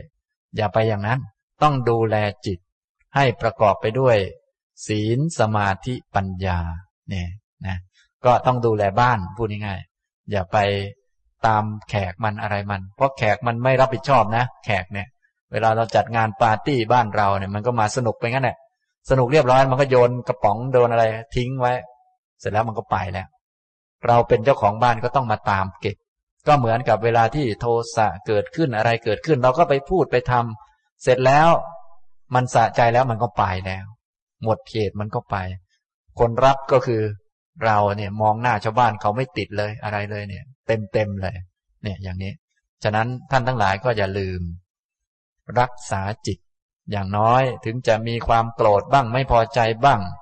หรือมีกิเลสบ้าง อย่างน้อยก็อย่าผิดศีลเนี่ยรักษาจิตให้มีศีลไว้เนี่ยเบื้องต้น อันนี้เบื้องต้นที่สุด ต่อมาใครจะฝึกได้สูงขึ้นไปก็ดียิ่งดีนะครับ ความเกิดขึ้นของพยาบาทที่ยังไม่เกิดย่อมมีด้วยเหตุใดก็รู้เหตุนั้น ความเกิดขึ้นของพยาบาท พยาบาทนี้มันเกิดขึ้นเพราะอะไร ท่านคงเคยโกรธเคยหงุดหงิดอะไรบ้าง แต่ว่า ไม่เคยได้ดู คนปฏิบัติกับคนไม่ปฏิบัติก็โกรธเป็นด้วยกันทั้งนั้น แต่คนไม่ปฏิบัติรู้สึกว่าเราเป็นผู้โกรธ คนปฏิบัติรู้สึกว่าความโกรธเกิดขึ้นในจิต แต่เดิมมันไม่มี มันก็มามีขึ้น เพราะมีเหตุมีปัจจัย พอหมดเหตุมันก็ดับไป มันต่างกันแค่นี้ต่างกันเท่านี้แหละนั้นพวกท่านนี้เป็นคนปฏิบัติหรือไม่ปฏิบัติครับ บางคนก็เป็นนักปฏิบัติค่ะอาจารย์ แต่โกรธที่ใดเราโกรธทุกที อย่างนี้ไม่ใช่นักปฏิบัติเลย ผิดไปตั้งไกลแล้วนะนะนะฉะนั้นต้องแม่นแม่นนะอย่างน้อยไม่ได้ปฏิบัติ ก็รู้ว่าตัวเองไม่ได้ปฏิบัติก็ยังดีเนาะบางคนไม่ได้ปฏิบัติแล้วยังนึกว่าปฏิบัติเองมันก็ผิดไปไกลเลย ไม่ใช่เป็นธรรมะธรรมโม แต่ว่าเป็นนักธรรมะเขาว่าไป ที่ไหนได้ มีอะไรเกิดขึ้นก็เราทั้งแท่งตลอด อย่างนี้ก็ไม่ได้เรื่องนะครับ นี่ ฉะนั้นคนปฏิบัติกับไม่ปฏิบัติก็รักเป็นทั้งสองคน รักเป็นโกรธเป็นทั้งสองคน แต่ต่างกัน ถ้าเป็นนักปฏิบัติก็จะปฏิบัติอยู่ตามที่พระพุทธเจ้าตรัสไว้ห้าประเด็นนี้ ส่วนคนไม่ปฏิบัติก็เป็นเราโกรธ เขาทำให้เราโกรธอย่างนั้นอย่างนี้ ส่วนนักปฏิบัติก็ว่า ความโกรธเกิดขึ้นภายในจิต หรือตอนนี้ไม่มีเกิดขึ้นเพราะเหตุอะไรนี่ก็มาแยกแยะดูสังเกตดู สิ่งต่างๆ มันเกิดขึ้นมันย่อมมีเหตุ ก็ให้มาทำความรู้จัก ให้เห็นว่ามันเป็นธรรมะ อันนี้ก็เพื่อให้มีสัมมาทิฏฐิยิ่งยิ่งขึ้นนี่เองอย่างนี้นะครับ พอมีสัมมาทิฏฐิยิ่งขึ้นแล้วเราก็จะได้เข้าใจถูกและเอาไปทำความเพียรต่อต่อไป แน่นอนกิเลสต้องละ แต่เบื้องต้นต้องรู้จักมันก่อนนะฉะนั้นเบื้องต้นเนี่ยท่านยังละกิเลสไม่ได้ไม่เป็นไร แต่ขอให้รู้จัก ว่ากิเลสนั้นไม่ใช่ตัวไม่ใช่ตน เป็นสิ่งที่เกิดเพราะมีเหตุ ความเกิดขึ้นของพยาบาทที่ยังไม่เกิดย่อมมีด้วยเหตุใด ก็รู้เหตุนั้น พยาบาทนะถ้าว่าตามหนังสือท่านก็จะนิยมบอกว่า ปฏิฆานิมิตนี้มีอยู่ มุมมองหรือว่าเรื่องที่จะทำให้เกิดปฏิฆะความขัดเคือง โดยเฉพาะคนที่มาทำร้ายเราทำร้ายของที่เรารัก หรือทำประโยชน์ให้แก่คนที่เราไม่รัก อันเนี้ยทำประโยชน์ แต่โกรธเขาก็มีคือทำประโยชน์ให้แก่คนที่เราไม่รัก เราทำประโยชน์ให้แก่คนที่เป็นฝ่ายตรงข้ามเรา เรื่องเหล่านี้ก็มีอยู่ในโลก การไปอโยนิโสมนสิการในเรื่องเหล่านั้น อโยนิโสมนสิการในปฏิฆานิมิต เรื่องที่มีคนมาทำร้ายเราก็ดี มาทำร้าย ลูกเราคนที่เรารักก็ดีทำไม่ดีกับ คนที่เรารักก็ดี หรือทำดีกับคนที่เราไม่รักก็ดี ถ้าเราไปอโยนิโสมนสิการไปใส่ใจไม่ถูก จะเกิดหงุดหงิดรำคาญขึ้น เกิดปฏิฆะขึ้น เกิดพยาบาทขึ้น เคยมีคนมาด่าเรา เราก็ไปนึกถึงเนี่ยเคยถูกด่าบ้างไหมครับ เคย สิ่งนั้นล้วนเป็นปฏิฆานิมิต ถ้าไปนึกถึง ถ้านึกถึงในแบบอโยนิโสมันจะเกิดความ โกรธ เกิดพยาบาท ว่าเธอมีสิทธิ์อะไรทำไมมาด่าฉันเนี่ย น่าจะคิดว่าเรามีสิทธิ์อะไรทำไมจะไม่ถูกด่าแล้วมันคิดไม่ออกนะมันอโยนิโสไป มันก็ เอ้ยทำไมมาด่าฉันเนี่ยฉันผิดอะไรอย่างโน้นอย่างนี้ก็ว่าไป นี่มันเป็นเหตุให้เกิดพยาบาทขึ้นมาทำไมมาทำร้ายเราอย่างโน้นอย่างนี้ นะ ฉะนั้นจะต้องรู้จักนะครับ จะต้องรู้จัก ต่อมาข้อที่สี่ความละพยาบาทที่เกิดขึ้นแล้วย่อมมีด้วยเหตุใด ก็รู้เหตุนั้น ความละพยาบาท ก็ต้องมีโยนิโสมนสิการ ใส่ใจให้ถูกต้อง ที่ถูกด่านี้ เป็นเพราะอะไรครับ เป็นเพราะกรรมของเราเองนี่อย่างนี้ถ้าเป็นอย่างนี้แล้ว ความโกรธมันก็จะไม่มี มันก็จะไม่เกิดรับวิบากไป ก็ตัวเองเคยด่าเข้ามา ก็ถูกคนอื่นเขาด่าบ้าง เคยทำร้ายคนโน้นคนนี้มาทำร้ายสัตว์อะไรมาเยอะตอนนี้ก็โดนไม้หน้าสามเขาบ้าง เออ อย่างนี้ก็พิจารณาเป็นเนี่ย โยนิโสมนสิการใส่ใจเป็น พยาบาทก็ไม่มีนะที่เกิดขึ้นแล้ว ก็ไม่มีก็จะละได้ โดยเฉพาะเรื่องการเจริญเมตตา รู้จัก เจริญเมตตาว่าสัตว์ทั้งหลายเป็นเพื่อนเกิดแก่เจ็บตาย คนที่ด่าเรานี้ เขาก็ด่าเพราะความไม่รู้เรื่อง เดี๋ยวสักหน่อยเขาก็ตายแล้ว ก็ให้อภัยกันไป รู้จักแยกธาตุต่างๆ แยกแยกตัวแยกตนออกไปนี่ ความโกรธก็จะลดลงมาก เพราะว่ามันไม่มีกระสอบทรายให้เขาต่อย หรือว่าไม่มีเราจะไปต่อยกระสอบทรายอะไร จะไปโกรธอะไรเขาอะโกรธเส้นผมหรือ รือว่าโกรธจมูก หรือว่าโกรธฟันเขาหรือว่าโกรธตับไตไส้พุงเขาโกรธตรงไหนเขาล่ะ นี่อย่างนี้ พอแยกเป็นไหมครับ เนี่ยบางคนทำไม่ทันที่ทำไม่ทันเพราะขาดสตินะครับ ฉะนั้นจะต้องมีสติเยอะๆหน่อยหนึ่งจึงจะทำได้นะหมวธรรมานุปัสสนานี่จะต้องลึกซึ้งหน่อยหนึ่งแล้วก็มีกำลังของจิตเยอะหน่อย จึงจะพอพิจารณาได้ ก็คือจะได้เห็นว่ามันเป็นธรรมะ ไม่มีตัวตนนั่นเอง จะเกิดก็เกิดเมื่อมีเหตุ เพราะไปปล่อยจิตให้คิดไป ในแง่ที่เขามาทำร้ายเราทำไม่ดีกับเรา จะละก็ต้องละ เพราะเหตุ ไม่ใช่ว่าอยากจะละก็ละได้นะนเคยโกรธคนนี้ เห็นหน้ามันก็โกรธทุกที เห็นหน้าก็โกรธทุกที ก็คิดว่าเดี๋ยวแก่ไปคงจะละได้แล้วบางคนไม่เห็นละได้ทำไมมันละไม่ได้ เพราะมันยังไม่หมดเหตุ เราต้องเอาเหตุมันออกต้องพิจารณาใหม่นะต้องไปนั่งห้องพระแล้วก็หยิบหน้าคนนี้มา เออ เดี๋ยวมันก็ตายแล้วนะก็ที่ถูกเขาทำอะไรนี่ก็เป็นพระกรรมของเราต้องยอมรับไป จงเป็นสุขเป็นสุขเถิด จะโกรธมันอันไหนดี ผมขนเล็บฟันหนังก็เท่านั้นแหละไม่มีอะไร อย่างนี้พิจารณาบ่อยๆ ความโกรธก็จะลดลง มันก็จะละความโกรธได้ ต่อมาเห็นหน้าคนนี้อีก ความโกรธก็จะลดลงลดลง เกิดเหตุการณ์ประเภทนี้อีกความโกรธก็จะน้อยลง ไปเรื่อยๆ อย่างนี้พอเข้าใจไหมครับ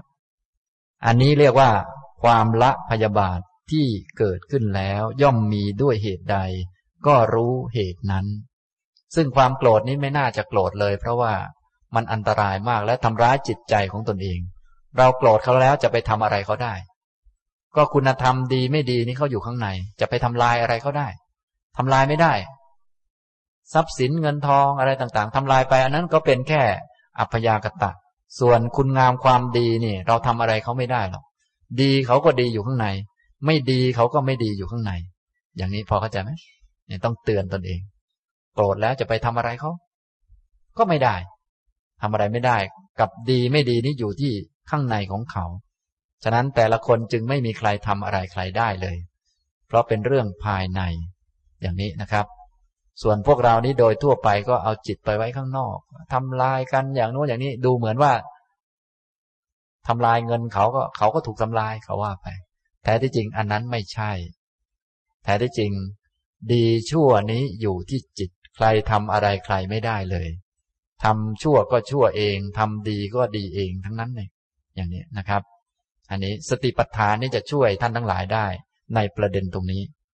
หลังจากที่ได้ปล่อยจิตให้ล่องลอยหลงทางกันมานานมากแล้ว ตอนนี้เราจะมาทางตรงแล้วตอนนี้ ทางตรง ได้รู้จักอะไรดีไม่ดีนี้อยู่ที่ตัว แล้วก็ละสิ่งไม่ดี ในตัวนี้ แล้วก็เจริญของดี นี่จึงท่านจึงเรียกว่า เอกายนามัคเป็นทางที่ทางเดียวตรงถูกต้องไปเรื่อยๆ ส่วนแต่เดิมพวกเรานี้ หลงไปเหมือนคนหลงป่า หลงดอนไปเรื่อยกระโดดไปทางโน้นทางนี้ ซึ่งผิดทั้งนั้นก็เลยทุกทั้งนั้นเลยนะครับทำตรงนี้นะ ต่อมาความไม่เกิดขึ้นอีกต่อไปของพยาบาทที่ละได้แล้ว ย่อมมีด้วยเหตุใดก็รู้เหตุนั้น นี้ก็เหมือนกัน แม้ไม่มีความโกรธเราละความโกรธได้แล้ว จากการเจริญเมตตา รู้จักแยกธาตุรู้จักอะไรต่อมีอะไร ก็ต้องรู้จักว่า แม้ความโกรธจะละได้แล้ว มันก็ยังมีโอกาสเกิดอีก ฉะนั้น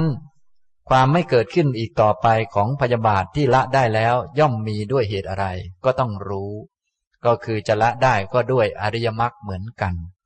กิเลสทุกอย่างเนี่ยจะละได้ขาด ด้วยอริยมรรคเท่านั้น ถ้าไม่มีอริยมรรคนี้จะละได้ไม่ขาด แม้เราจะเป็นผู้มีสติดี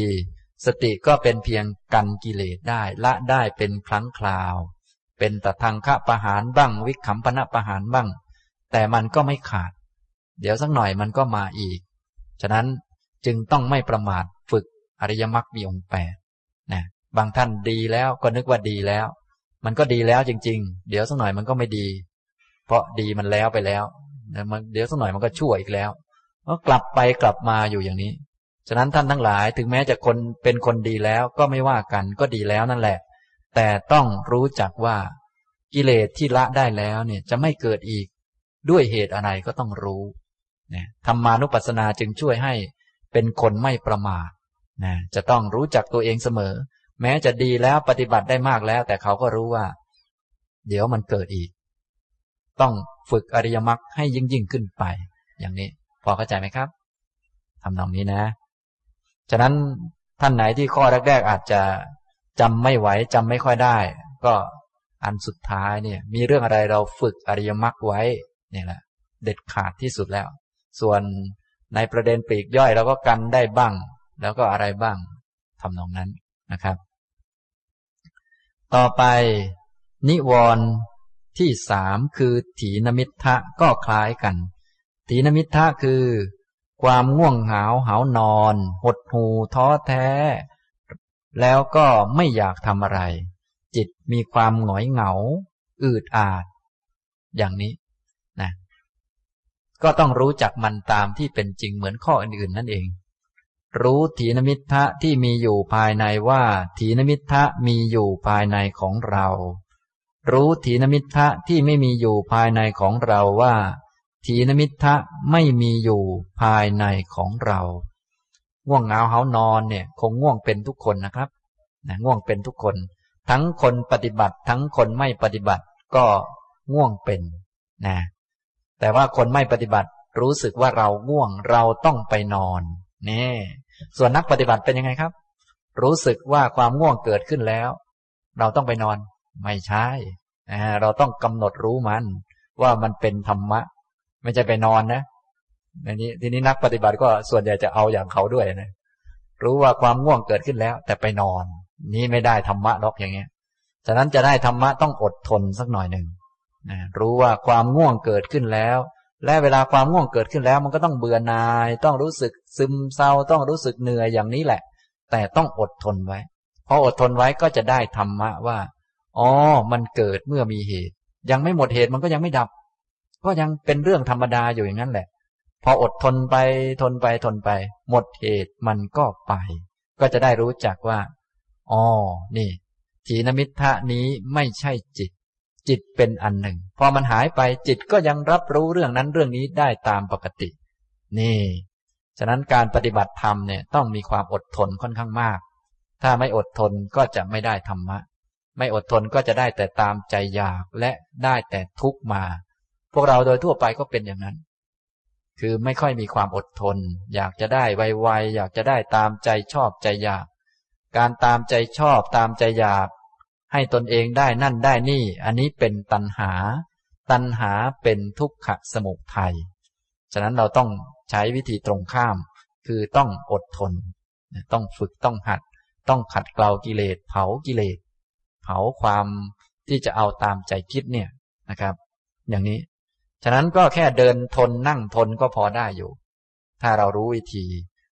ที่ทนทนไว้นี่ก็เพื่อจะให้ได้ธรรมะ ให้เห็นว่า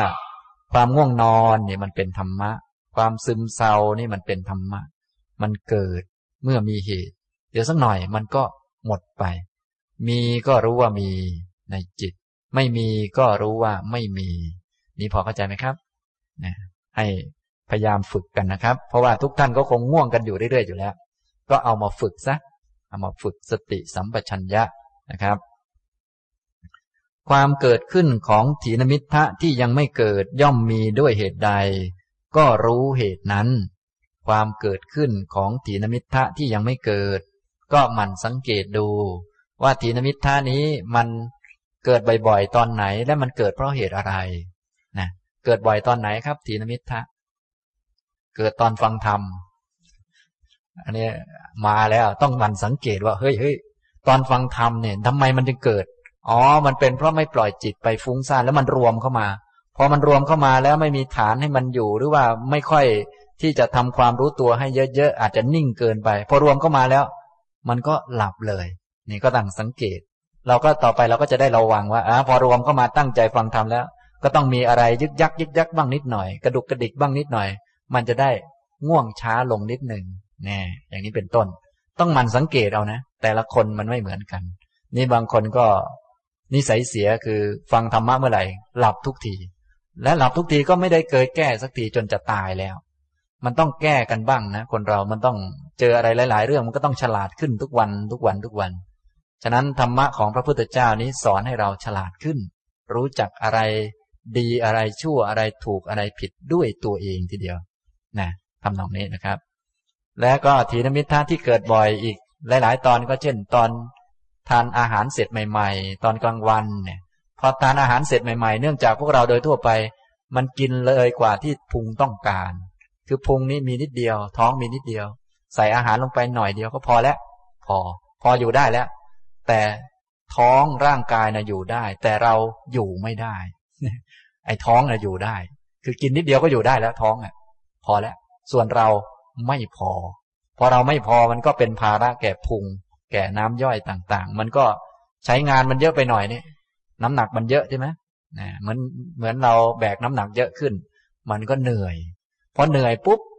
เหนื่อยเราก็ปล่อยจิตไป คิดตามความเหนื่อย โอ้ร่างกายเราเหนื่อยนะ มันอ่อนมันเพลีย เราควรจะพักสักหน่อยให้มันสบายขึ้นอ้าวแล้ว จิตก็ไปตามด้วย อันนี้คือปล่อยจิตไปคิดตามความเหน็ดเหนื่อยของร่างกาย ตามความไม่สบาย ตามความป่วยเป็นโรคอย่างโน้นอย่างนี้ จิตมันก็จะไปกับร่างกายด้วย พอร่างกายอ่อน จิตก็อ่อนไปด้วย ก็หลับไปด้วยกัน อย่างนี้นะ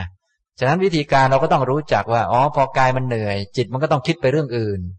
เช่นเวลากายมันเหนื่อย มันทานอาหารเสร็จใหม่ ๆ ก็ต้องลุกขึ้นเดินจงกรมและหาหัวข้อธรรมะมาพิจารณามาสวดมนต์อย่าให้มันมันนึกเรื่องพุงยื่นอยู่นี่ ให้มันนึกเรื่องบท พุทธคุณธรรมคุณสังฆคุณหรือบทคาถาต่างๆ โดยเฉพาะบทไหนที่ยากๆนี่มันนึกไว้ เวลามันนึกไว้มันก็ไม่มีเวลามันนึกความเหนื่อยของร่างกาย อย่างนี้เป็นต้น อันนี้ต้องเล่นกับมันนะทำตรงนี้นะครับ แต่ส่วนใหญ่อย่างที่ผมว่าแล้วคือว่า พวกเราโดยทั่วไปชอบปล่อยจิต คือขาดสติ พอปล่อยจิตจิตมันก็ไปตามความเคยชิน พอร่างกายเหนื่อย จิตมันก็ไม่ไปไหน มันก็ไปตามร่างกาย พอไปตามร่างกายจิตมันก็เหนื่อยไปด้วย เพราะกายมันเหนื่อย มันก็มีแต่คิดแต่จะพักมันต้องพักสักหน่อย เราแก่แล้ว อย่างนั้นอย่างนี้ร่างกายจะได้แข็งแรงขึ้นมันว่าไปนะพอง่วงนอนนิดหน่อยมันก็ เดินจงกรมนั่งสมาธิมาง่วงนอนนิดหน่อย มันก็คิดไป มันบอกว่า เดี๋ยวนอนสักหน่อย ถ้าเรานอนสักห้านาทีสิบนาทีนี่ ตื่นขึ้นมา จิตใจสว่างสวัยเรามาเดินจงกรมต่อนี่สบายกว่าเดิมมันว่า มันว่า แต่ไม่เคยดีสักที แต่ไม่ยอมเข็ดนะอย่างนี้แท้ที่จริงเราต้องฝึกให้มีความอดทนนะบางคนก็คิดเข้าข้างมัน เดินจงกรมง่วงทั้งชั่วโมงนี่ สู้กับว่าเราเป็นนอนงีบสักห้านาทีแล้วมาเดินให้สว่างนี่สู้มันสู้อันนี้ไม่ได้ฉะนั้นไปงีบดีกว่า มันคิดนะ นี่มันเลวทั้งนั้นแหละ มันเป็นอย่างนี้กิเลสมันจะหลอกเราเข้าลกเข้าพงไปทั้งนั้นนะฉะนั้นทางเรานี่เราก็ต้องรู้จักมันว่ามันมีหน้าที่หลอก ส่วนเรามีหน้าที่รู้มันคนละหน้าที่กัน ก็จะไปว่ามันก็ไม่ได้ มันก็เป็นนิวรณ์มันเป็นอย่างนั้นแหละ มันทำหน้าที่ของมัน ส่วนเราก็ทำหน้าที่ของเรา อย่างนี้ เหมือนผมทำหน้าที่อาจารย์ทำหน้าที่เป็นผู้บอก ท่านก็มีหน้าที่เป็นผู้ฟังตั้งใจฟัง อย่างนี้เป็นต้นก็เป็นหน้าที่กัน เราก็มีหน้าที่เป็นพุทธะเป็นผู้รู้เป็นลูกศิษย์พระพุทธเจ้า มีหน้าที่ขยัน ส่วนมันก็มีหน้าที่ขี้เกียจและหลอกเราให้เราไปนอน อันนั้นเรื่องของมัน หน้าที่ของเราคือไม่ไปนอนตามมัน มันก็มีหน้าที่หลอกเราไปนอน เราก็ไม่ไปนอนตามมัน มันก็หลอกเราไปนอน เราก็ไม่นอนตามมัน ก็กันไปอย่างนี้ จนกระทั่งรู้จักมันว่า อ๋อ มันเป็นอย่างนี้ นี่พอเข้าใจไหมครับ นี่มันต้องหัดต้องอดทนจึงจะรู้จัก ไม่อย่างนั้นเราก็จะถูกกิเลสต่างๆ ถูกความรักหลอกไป ถูกความชังหลอกไป ถูกความง่วงเหงาเหานอน หลอกไปอย่างนี้ไปเรื่อยๆ เหมือนกับถูกโลกหลอกมานานแล้ว ถูกเงินถูกอะไรต่อมีอะไรหลอก เหมือนกับถูกอันนั้นหลอกแต่จริง ๆ ที่หลอกนี่อยู่ข้างในนี้เอง เห็นไหมแหมแต่งหน้ามันสวยเลยคนนี้ มาหลอกให้เราไปรัก นี่ โทษหน้าเขาอีก ใครเป็นผู้หลอกกามาฉันทะนี่มันหลอก นี่ พอเข้าใจไหมแหมพระพุทธเจ้าจึงตรัสบอกว่า สิ่งสวยงามในโลกนั้นไม่ใช่กาม สิ่งวิจิตพิสดารในโลกไม่ใช่ไม่ใช่กาม มันก็เป็นของมันอย่างนั้น มันอยู่ของมันดีๆ อย่างนั้น ส่วนความคิดของคนเนี่ยเป็นกาม ความคิดของคน มันอยู่ข้างในตัวเนี่ยเนี่ยตอนนี้เราจะมาฝึกปฏิบัติให้มันเห็นธรรมะ จะเข้าใจตรงนี้แหละ เข้าใจชัดตรงนี้ จะแก้ไขได้ ไม่อย่างนั้นก็จะแก้ไขอะไรไม่ได้ อย่างนี้นะครับ นี่เรื่องถีนมิทะความเกิดขึ้นของถีนมิทะที่ยังไม่เกิด ย่อมมีด้วยเหตุใดก็รู้เหตุนั้น ความละถีนมิทะที่เกิดขึ้นแล้วย่อมมีด้วยเหตุใดก็รู้เหตุนั้น ความไม่เกิดขึ้นอีกต่อไปของถีนมิทะที่ละได้แล้ว ย่อมมีด้วยเหตุใดก็รู้เหตุนั้นถีนมิทะ ความง่วงเหงาเหานอนนี้จะละได้ด้วยเหตุใด ก็ให้รู้นะก็ความขยันหมั่นเพียร ความเข้มแข็ง ความนึกถึงคุณค่าของความเพียร บุคคลย่อมโล่ล่วงทุกข์ได้เพราะความเพียร นึกถึงความเพียรของพระพุทธเจ้าที่พระพุทธเจ้าทำมาอนุภาพของความเพียรทำให้คนคนหนึ่ง จากคนธรรมดาเป็นพระพุทธเจ้าก็ได้ นะมันมีอนุภาพเยอะมากนะนึกถึงความเพียรของเราทั้งหลายเองก็ได้ จากเป็นคนที่เกิดมาไม่ยังไม่มีอะไร ก็ไปเพียรเรียนหนังสือ แทบล้มแทบตายจนกระทั่ง มีอาชีพอยู่ทุกวันนี้ ก็อาศัยความเพียรเนี่ยอย่างนี้ก็นึกถึงคุณของพวกความเพียรต่างๆ เราก็ฮึดขึ้นมานะแต่ก็ต้องนึกบ่อยๆ นึกบ่อยๆ เราก็จะได้รู้จักว่า อ๋อ เมื่อมีความเพียรมันก็จะละถีนมิทะได้ อย่างนี้นะก็ได้รู้จักสิ่งต่างๆ ที่เป็นเหตุเป็นปัจจัยของมัน เกิดก็เกิดเพราะเหตุ ละได้ก็ละได้เพราะเหตุนะต่อไปเราก็จะได้ไปทำหลักสัมมประทานฝึกอะไรต่อไปอีกนะทำนองนี้นะครับ จะไม่เกิดขึ้นอีกต่อไปก็ด้วยอริยมรรคที่ฝึกขึ้นมาเนี่ยทำนองนี้ ฉะนั้นตอนนี้ท่านทั้งหลาย ไม่ง่วงก็จริงอยู่ แต่อย่าดีใจไป เดี๋ยวสักหน่อย มันจะง่วงนะบางคนละความง่วงได้ครั้งหนึ่งแม้ดีใจ เหมือนลิงได้แก้วไปงั้นแหละและตัวเองก็เป็นลิงจริงๆซะด้วย สักหน่อยมันมาใหม่ก็เอาอีกแล้วฉะนั้นอย่าไปดีใจ ละได้แล้วก็ต้องรู้จักว่ามันจะไม่เกิดอีกได้อย่างไร จะไม่เกิดอีกได้ก็ด้วยอริยมรรคต้องพอละได้เรียบร้อยแล้ว จิตสว่างสวัยเป็นสมาธิแล้ว ก็ต้องเอามาฝึกอริยมรรค เอามาฝึกให้ได้สัมมาทิฏฐิสัมมาสังกัปปะ หรือธรรมะข้ออื่นให้มาประชุมรวมกันขึ้นนะอย่างนี้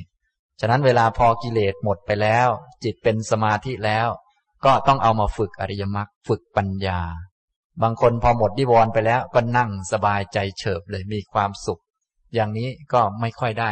ผลเท่าไหร่ เนื่องจากไม่มีความรู้ด้านธรรมะ แต่ที่จริงต้องมีความรู้ อย่างข้อที่ห้าท่านบอกว่า การไม่เกิดขึ้นอีกต่อไปของกิเลสต่างๆ ที่ละได้แล้ว ย่อมมีด้วยเหตุใด ก็ต้องรู้อันนั้น ฉะนั้นกิเลสแม้จะละได้แล้วก็ต้องรู้จักว่าจะให้ไม่ให้มันเกิดอีกนี้ จะต้องอริยมรรคนะพอจิตเป็นสมาธิจิตดีแล้ว เราก็เอามาฝึกอริยมรรคต่อไป เอามาเจริญวิปัสสนาให้ยิ่งยิ่งขึ้นไปอย่างนี้นะครับ เอาละผมบรรยายวันนี้ก็พูดเรื่องธรรมานุปัสสนา หมวดที่หนึ่งก็คือหมวดนิวรณ์พูดได้ กามฉันทะนิวรณ์พยาปาทะนิวรณ์ถีนมิทะนิวรณ์ส่วนอุทธจักกุกุจจะกับวิจิกิจฉาก็ใช้วิธีการคล้าย ๆ กัน ท่านทั้งหลายก็ลองไปฝึกเอานะไปฝึกนะ เพราะว่านิวรณ์เนี่ยต้องผ่านกันทุกคนต้องมีทุกคน เป็นอย่างนี้แหละ แม้ตอนไม่ปฏิบัติมันก็มี ตอนปฏิบัติก็มี แต่ตอนปฏิบัตินี้ให้ปฏิบัติแบบห้าอย่างนี้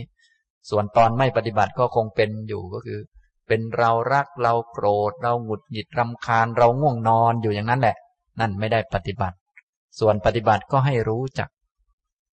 นี้มันเกิดกับจิต นี้มันไม่มี นี้มันเกิดเพราะเหตุเพราะปัจจัย นี้มันหมดไปเพราะหมดเหตุหมดปัจจัย มันจะไม่เกิดอีกก็ด้วยอริยมรรคอย่างนี้นะครับ ต่อไปก็จะตอบปัญหาท่านที่เขียนถามมาสักเล็กน้อย มีท่านหนึ่งเขียนคำถามไว้ เรียนอาจารย์สุภีพุทธศาสนาสอนไม่ให้ฆ่าสัตว์ การที่เราทานเนื้อสัตว์มันขัดหลักคำสอนหรือไม่ ขอบพระคุณค่ะ ขอบพระคุณนะไม่ได้ขัดอะไรนะครับ เพราะว่าทานเนื้อนี่ไม่ได้ฆ่านะครับ เนื้อนี่เขาก็ฆ่ากันอยู่เป็นประจำอยู่แล้ว ชาวโลกนี้ก็เป็นธรรมดานะพุทธศาสนาสอนธรรมะตามความจริง ไม่ได้สอนอุดมคติที่ปฏิบัติไม่ได้ และเป็นไปไม่ได้ สอนตามความเป็นจริง ในโลกนี้ย่อมมีคนฆ่าสัตว์ กับคนไม่ฆ่าสัตว์ และคนฆ่าสัตว์ต้องมากกว่าโดยธรรมชาติ มันเป็นอย่างนี้ ส่วนคนที่ศรัทธา เชื่อปัญญาตรัสรู้ของพระพุทธเจ้าจะพัฒนาตนเองให้ยิ่งขึ้นไป ก็ให้เลิกฆ่าเป็นพื้นฐาน แล้วก็ฝึกตัวเองอย่างนี้นะฉะนั้นที่เขาฆ่าเขาก็ฆ่าของเขาแหละ ตอนตั้งแต่เราไม่เกิดมาเขาก็ฆ่า เราเกิดมาเขาก็ฆ่า เราตายไปเขาก็ฆ่า มันเป็นอย่างนี้ ทุกยุคทุกสมัยไปนะครับ ในคำสอนของพระพุทธเจ้า แม้แต่พระเนี่ย ท่านก็ไม่ได้ห้าม ห้ามเฉพาะกรณีที่มันไม่ดีเท่านั้นก็คือ เนื้อที่ได้เห็นได้รังเกียจได้เห็นว่าเขาฆ่ามาเพื่อตัวเอง เนื้อที่ได้ยินว่าเขาฆ่ามาเพื่อตัวเอง หรือเนื้อที่รังเกียจว่า โอ้นี่เขาฆ่ามาเพื่อตัวเองละมั้งก็อย่าไปฉันนี่สำหรับพระนะในขนาดพระนี่ก็ยังไม่ได้ห้ามฉันเนื้อ ห้ามเฉพาะเนื้อที่ผิด ก็คือเนื้อที่เห็นว่าเขาฆ่ามาเพื่อตัวเอง เนื้อที่ได้ยินว่าเขาฆ่ามาเพื่อตัวเอง แล้วไปบินทบาทแล้วก็รู้สึกว่า เอ๊ะสงสัยเขาจะฆ่ามาเพื่อเราวันนี้อย่างมั้งเนี่ย อย่างนี้นะอันนี้เรียกว่า เนื้อที่ได้รังเกียจรังเกียจว่าเขาฆ่ามาเพื่อตัวเอง นี่ก็ไม่ให้ฉัน แล้วก็มีเนื้อบางประเภทที่ห้าม เพราะว่ามีปัญหาเกี่ยวกับเรื่องการอยู่ป่าอะไรต่างๆ เป็นต้น แต่โดยทั่วไปแล้วพระองค์ก็ไม่ได้ห้าม เพราะว่ามันเป็นธรรมดาของโลกเขาอย่างนั้น ภิกษุก็ให้เป็นผู้เลี้ยงง่าย ทีนี้ยิ่งพวกเราเป็นคารวาสก็ ก็เขาเรียกไม่มีกฎอย่างพระด้วยซ้ำไป เพียงแต่อย่าไปฆ่าสัตว์ อย่าไปมีเจตนาฆ่าเอง อย่าไปชักชวนให้ผู้อื่นฆ่า อย่าไปยินดีในการฆ่า อย่าไปกล่าวสรรเสริญการฆ่านะ ให้เป็นผู้งดเว้นจากการฆ่าสัตว์ ชักชวนผู้อื่นให้งดเว้น ให้เป็นผู้ยินดีในการงดเว้นและสรรเสริญการงดเว้น เท่านี้ก็ถือว่าได้ปฏิบัติตามคำสอนของพระพุทธเจ้าแล้วนะครับ อย่างนี้นะ ต่อไปเวลายังเหลืออีกเล็กน้อย เราก็จะได้ฝึกปฏิบัติกันสักนิดหน่อยนะครับนะก็ให้ทุกท่านลุกขึ้นยืนนะครับ ลุกขึ้นยืน ที่ให้ลุกขึ้นยืนก็เพื่อจะให้ได้ยืนนะครับ จะได้ไม่ต้องนั่งนะนะก็จะได้ผลัดเปลี่ยนอิริยาบถบ้าง เวลาผลัดเปลี่ยนอิริยาบถก็จะทำให้ไม่ซึมกระทืออะไรจนเกินไป รู้สึกคึกคักบ้างตามสมควร ฉะนั้นการฝึกสติสัมปชัญญะเพื่อให้จิตมาอยู่กับตัว ต้องมีการทำอะไรให้คึกคักหรือว่าทำให้มีความสดชื่นตามสมควรไป ถ้าไม่สดชื่นบางทีก็ต้องอาศัย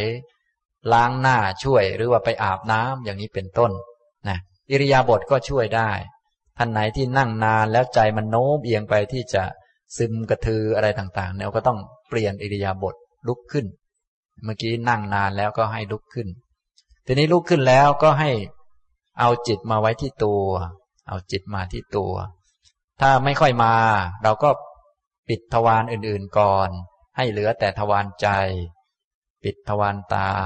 หลับตาลง และทำความรู้สึกกลับมาที่ตัว ถ้ามันไม่กลับมาก็ให้หายใจเข้าลึกๆ หายใจเข้าหายแล้วก็หายใจออก หายใจเข้า หายใจออกให้จิตกลับมาที่ตัว เมื่อจิตกลับมาที่ตัวแล้วก็ เอาจิตสำรวจตัวสำรวจร่างกาย เพื่อให้มันคุ้นเคยกับตัวเอง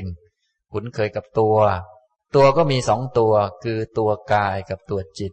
ตอนนี้เอาตัวจิต มาคุ้นกับกาย มาอยู่กับกาย ให้เอาความรู้ไปรู้ที่ศีรษะที่หัว ก็จะรู้สึกถึงหัว แล้วก็ไล่มาที่คอ จะรู้สึกว่าคอเนี่ย เป็นที่ตั้งของหัวก็ไล่ไปที่หลัง ที่สะเอว ที่ก้น ไล่ไป เมื่อเราส่งความรู้ไป ตั้งใจส่งจิตไปอย่างนั้น จิตก็จะเกิดความรู้ ขึ้นมานะต่อไปก็ไล่ลงไปจนถึงฝ่าเท้าก็จะรู้สึกถึงน้ำหนักที่ กดอยู่ที่ฝ่าเท้าอยู่กับพื้นนะก็กายทั้งกายเนี่ย เป็นผู้ไม่รู้เรื่องกำลังยืนอยู่ กายยืน ส่วนจิตเป็นคนรับรู้นะถ้าเราหัดทำให้จิตวิ่งขึ้นวิ่งลงอยู่ในกายนี้บ่อยๆ ก็จะรู้สึกถึงกายที่มันยืนบ้างเดินบ้าง นั่งบ้างนอนบ้าง ส่วนจิตเป็นคนรับรู้อย่างนี้นะครับ ทำนองนี้ ทีนี้เราก็จะใช้กายบางส่วนเป็นเครื่องช่วยฝึกจิตให้มีความตื่นตัวมีสติได้ดีขึ้นนะให้ทุกท่านตั้งใจไปที่เท้าขวา เมื่อตั้งใจไปที่เท้าขวาก็จะรู้สึกถึงเท้าขวานั้นเหยียบอยู่กับพื้น แล้วก็ตั้งใจยกเท้าขวาขึ้น พอตั้งใจยกเท้าขวาขึ้น ก็จะรู้สึกถึงเท้าขวามันเคลื่อนขึ้น จะเบาๆไม่มีน้ำหนัก ด้านขวาแล้ว น้ำหนักก็จะมาอยู่ด้านซ้ายแทนนะต่อไปตั้งใจวางลง ก็จะรู้สึกน้ำหนักลงไปด้านขวาอีกครั้งหนึ่ง ร่างกายก็จะยืนตัวตรง ยืนอย่างนี้เรียกว่ายืนสองขา กายยืน จิตรับรู้ ตั้งใจไปที่เท้าขวา ยกเท้าขวาขึ้น อย่างนี้เรียกว่ายืนขาเดียว ใครไม่รู้ก็เกินคนแล้วนะนี่เขาจึงบอกว่ารู้ได้เฉพาะตน เรายืนขาเดียวก็ไม่มีใครรู้ดีกว่าเราหรอกเรารู้ดีที่สุดเลย รู้ว่าขาขวามันยกขึ้น น้ำหนักมันลงด้านซ้าย ตึงๆที่น่อง ถ้าจิตอยู่กับตัวมันจะเห็นชัด เห็นชัดนะต่อไปวางเท้าลง กายก็จะโยกเยกนิดหน่อย น้ำหนักก็จะมาลงสองข้าง ตั้งใจไปที่เท้าซ้าย ก็จะเห็นถึงเท้าซ้ายที่เหยียบอยู่กับพื้น เท้าของเราก็เหยียบอยู่กับพื้นเป็นประจำอยู่แล้ว ฉะนั้นวิธีปฏิบัติง่าย ๆ ก็คือให้ตั้งใจไปที่จุดใดจุดหนึ่ง ก็จะเกิดความรู้ขึ้น แล้วก็ตั้งใจยกเท้าซ้ายขึ้น น้ำหนักก็จะหายไปนะน้ำหนักตอนที่เหยียบ ก็หายไปเป็นของไม่เที่ยง จิตที่รู้ตอนกายยืนสองเท้าก็เป็นจิตหนึ่ง จิตที่รู้ ตอนกายยืนเท้าเดียวนี้ก็เป็นจิตหนึ่งนะตอนยกเท้าซ้ายขึ้นนี้ น้ำหนักก็จะมาอยู่ด้านขวาแทน กายก็จะโยกเยกนิดหน่อยอะไรต่างๆ วางเท้าซ้ายลง อย่างนี้ก็จะเป็นการยืนตัวตรง อย่างนี้ ถ้าอันนี้ท่านก็เอาไปฝึกได้ แม้แต่ตอนนั่งก็ยกเท้าขึ้น ยกเท้าลงได้ ให้จิตมันอยู่กับตัว การที่จิตอยู่กับตัวมีสติบ่อยๆ จะทำให้สติมั่นคงขึ้น อะไรที่ทำบ่อยๆ มันก็จะมั่นคง และกายของเราที่เดินยืนนั่งนอนก็มีเป็นประจำอยู่แล้ว ถ้าฝึกอย่างนี้ไว้ต่อไป มันก็จะเคยชิน จิตมันเคยชิน อย่างนี้นะเคยชินที่จะรู้กายยืน ยืนสองขาก็รู้นะพวกท่านนี้ยืนจนชิน แต่ว่าจิตมันยังไม่ชิน ต้องมาบอกมันให้มันชินว่ายืนเมื่อไหร่ให้รู้นะ อย่างนี้เนี่ย ผมมาเลยมาบอกท่านเนี่ย ยืนให้รู้นะขนาดแค่นี้ก็ต้องให้คนมาบอกแล้วเนี่ยนะอย่างนี้ต่อไปท่านก็บอกตัวเอง พอยืนก็ให้เอาจิตกลับมา นี่รู้นะ ว่าตัวเองยืน ก็เหมือนผมบอกท่านเนี่ย รู้ไหมครับว่ายืน รู้ท่านก็ต่อไปท่านก็ไปบอกตัวเอง รู้นะ ว่ายืนอยู่ เท่านี้พอเข้าใจไหมครับ ต่อไปก็ตั้งใจไปที่เท้าขวา ก็ยกเท้าขวาขึ้น นี่รู้นะว่ายกเท้าอยู่ นะทีนี้ที่ให้กำหนดไปจุดนั้นจุดนี้ ก็เพื่อสร้างความเคยชินให้มันมีจุดให้ผูกจิตไว้ เนื่องจากจิตเรามันชอบลอยนะต่อไปตั้งใจวางลง ตั้งใจไปที่เท้าซ้าย ยกเท้าซ้ายขึ้น ให้รู้ตัว ว่านี่ยืนขาเดียวอยู่ ถ้าไม่รู้ตัวก็ยืนนานๆหน่อยหนึ่งสักหน่อยมันก็รู้ตัว รู้ว่ากายยืน จิตเป็นคนรับรู้ แล้วก็วางลงนี่ยืนสองเท้า อย่างนี้ อย่างนี้เรียกว่ายืนสองเท้า กายยืนจิตมารับรู้ ตัวที่ผูกจิตไว้ก็คือสติ ตัวตั้งใจคือความเพียร ตัวความรู้ตัวคือ สัมปชัญญะ อาตาปีสัมปชาโนสติมา พอรู้ตัวอย่างนี้แล้วก็คอยดูอยู่ในกาย ดูกายว่าเป็นกายนะ ดูเวทนาว่าเป็นเวทนานะ ดูจิตว่าเป็นจิตและดูธรรมว่าเป็นธรรมนะ อย่างที่สอนไป อย่างนี้พอเข้าใจไหมครับนะก็ขอเชิญนั่งลงได้นะครับการบรรยายและนำปฏิบัติในวันนี้ก็คงพอสมควรแก่เวลาเท่านี้นะครับ อนุโมทนาทุกท่านครับ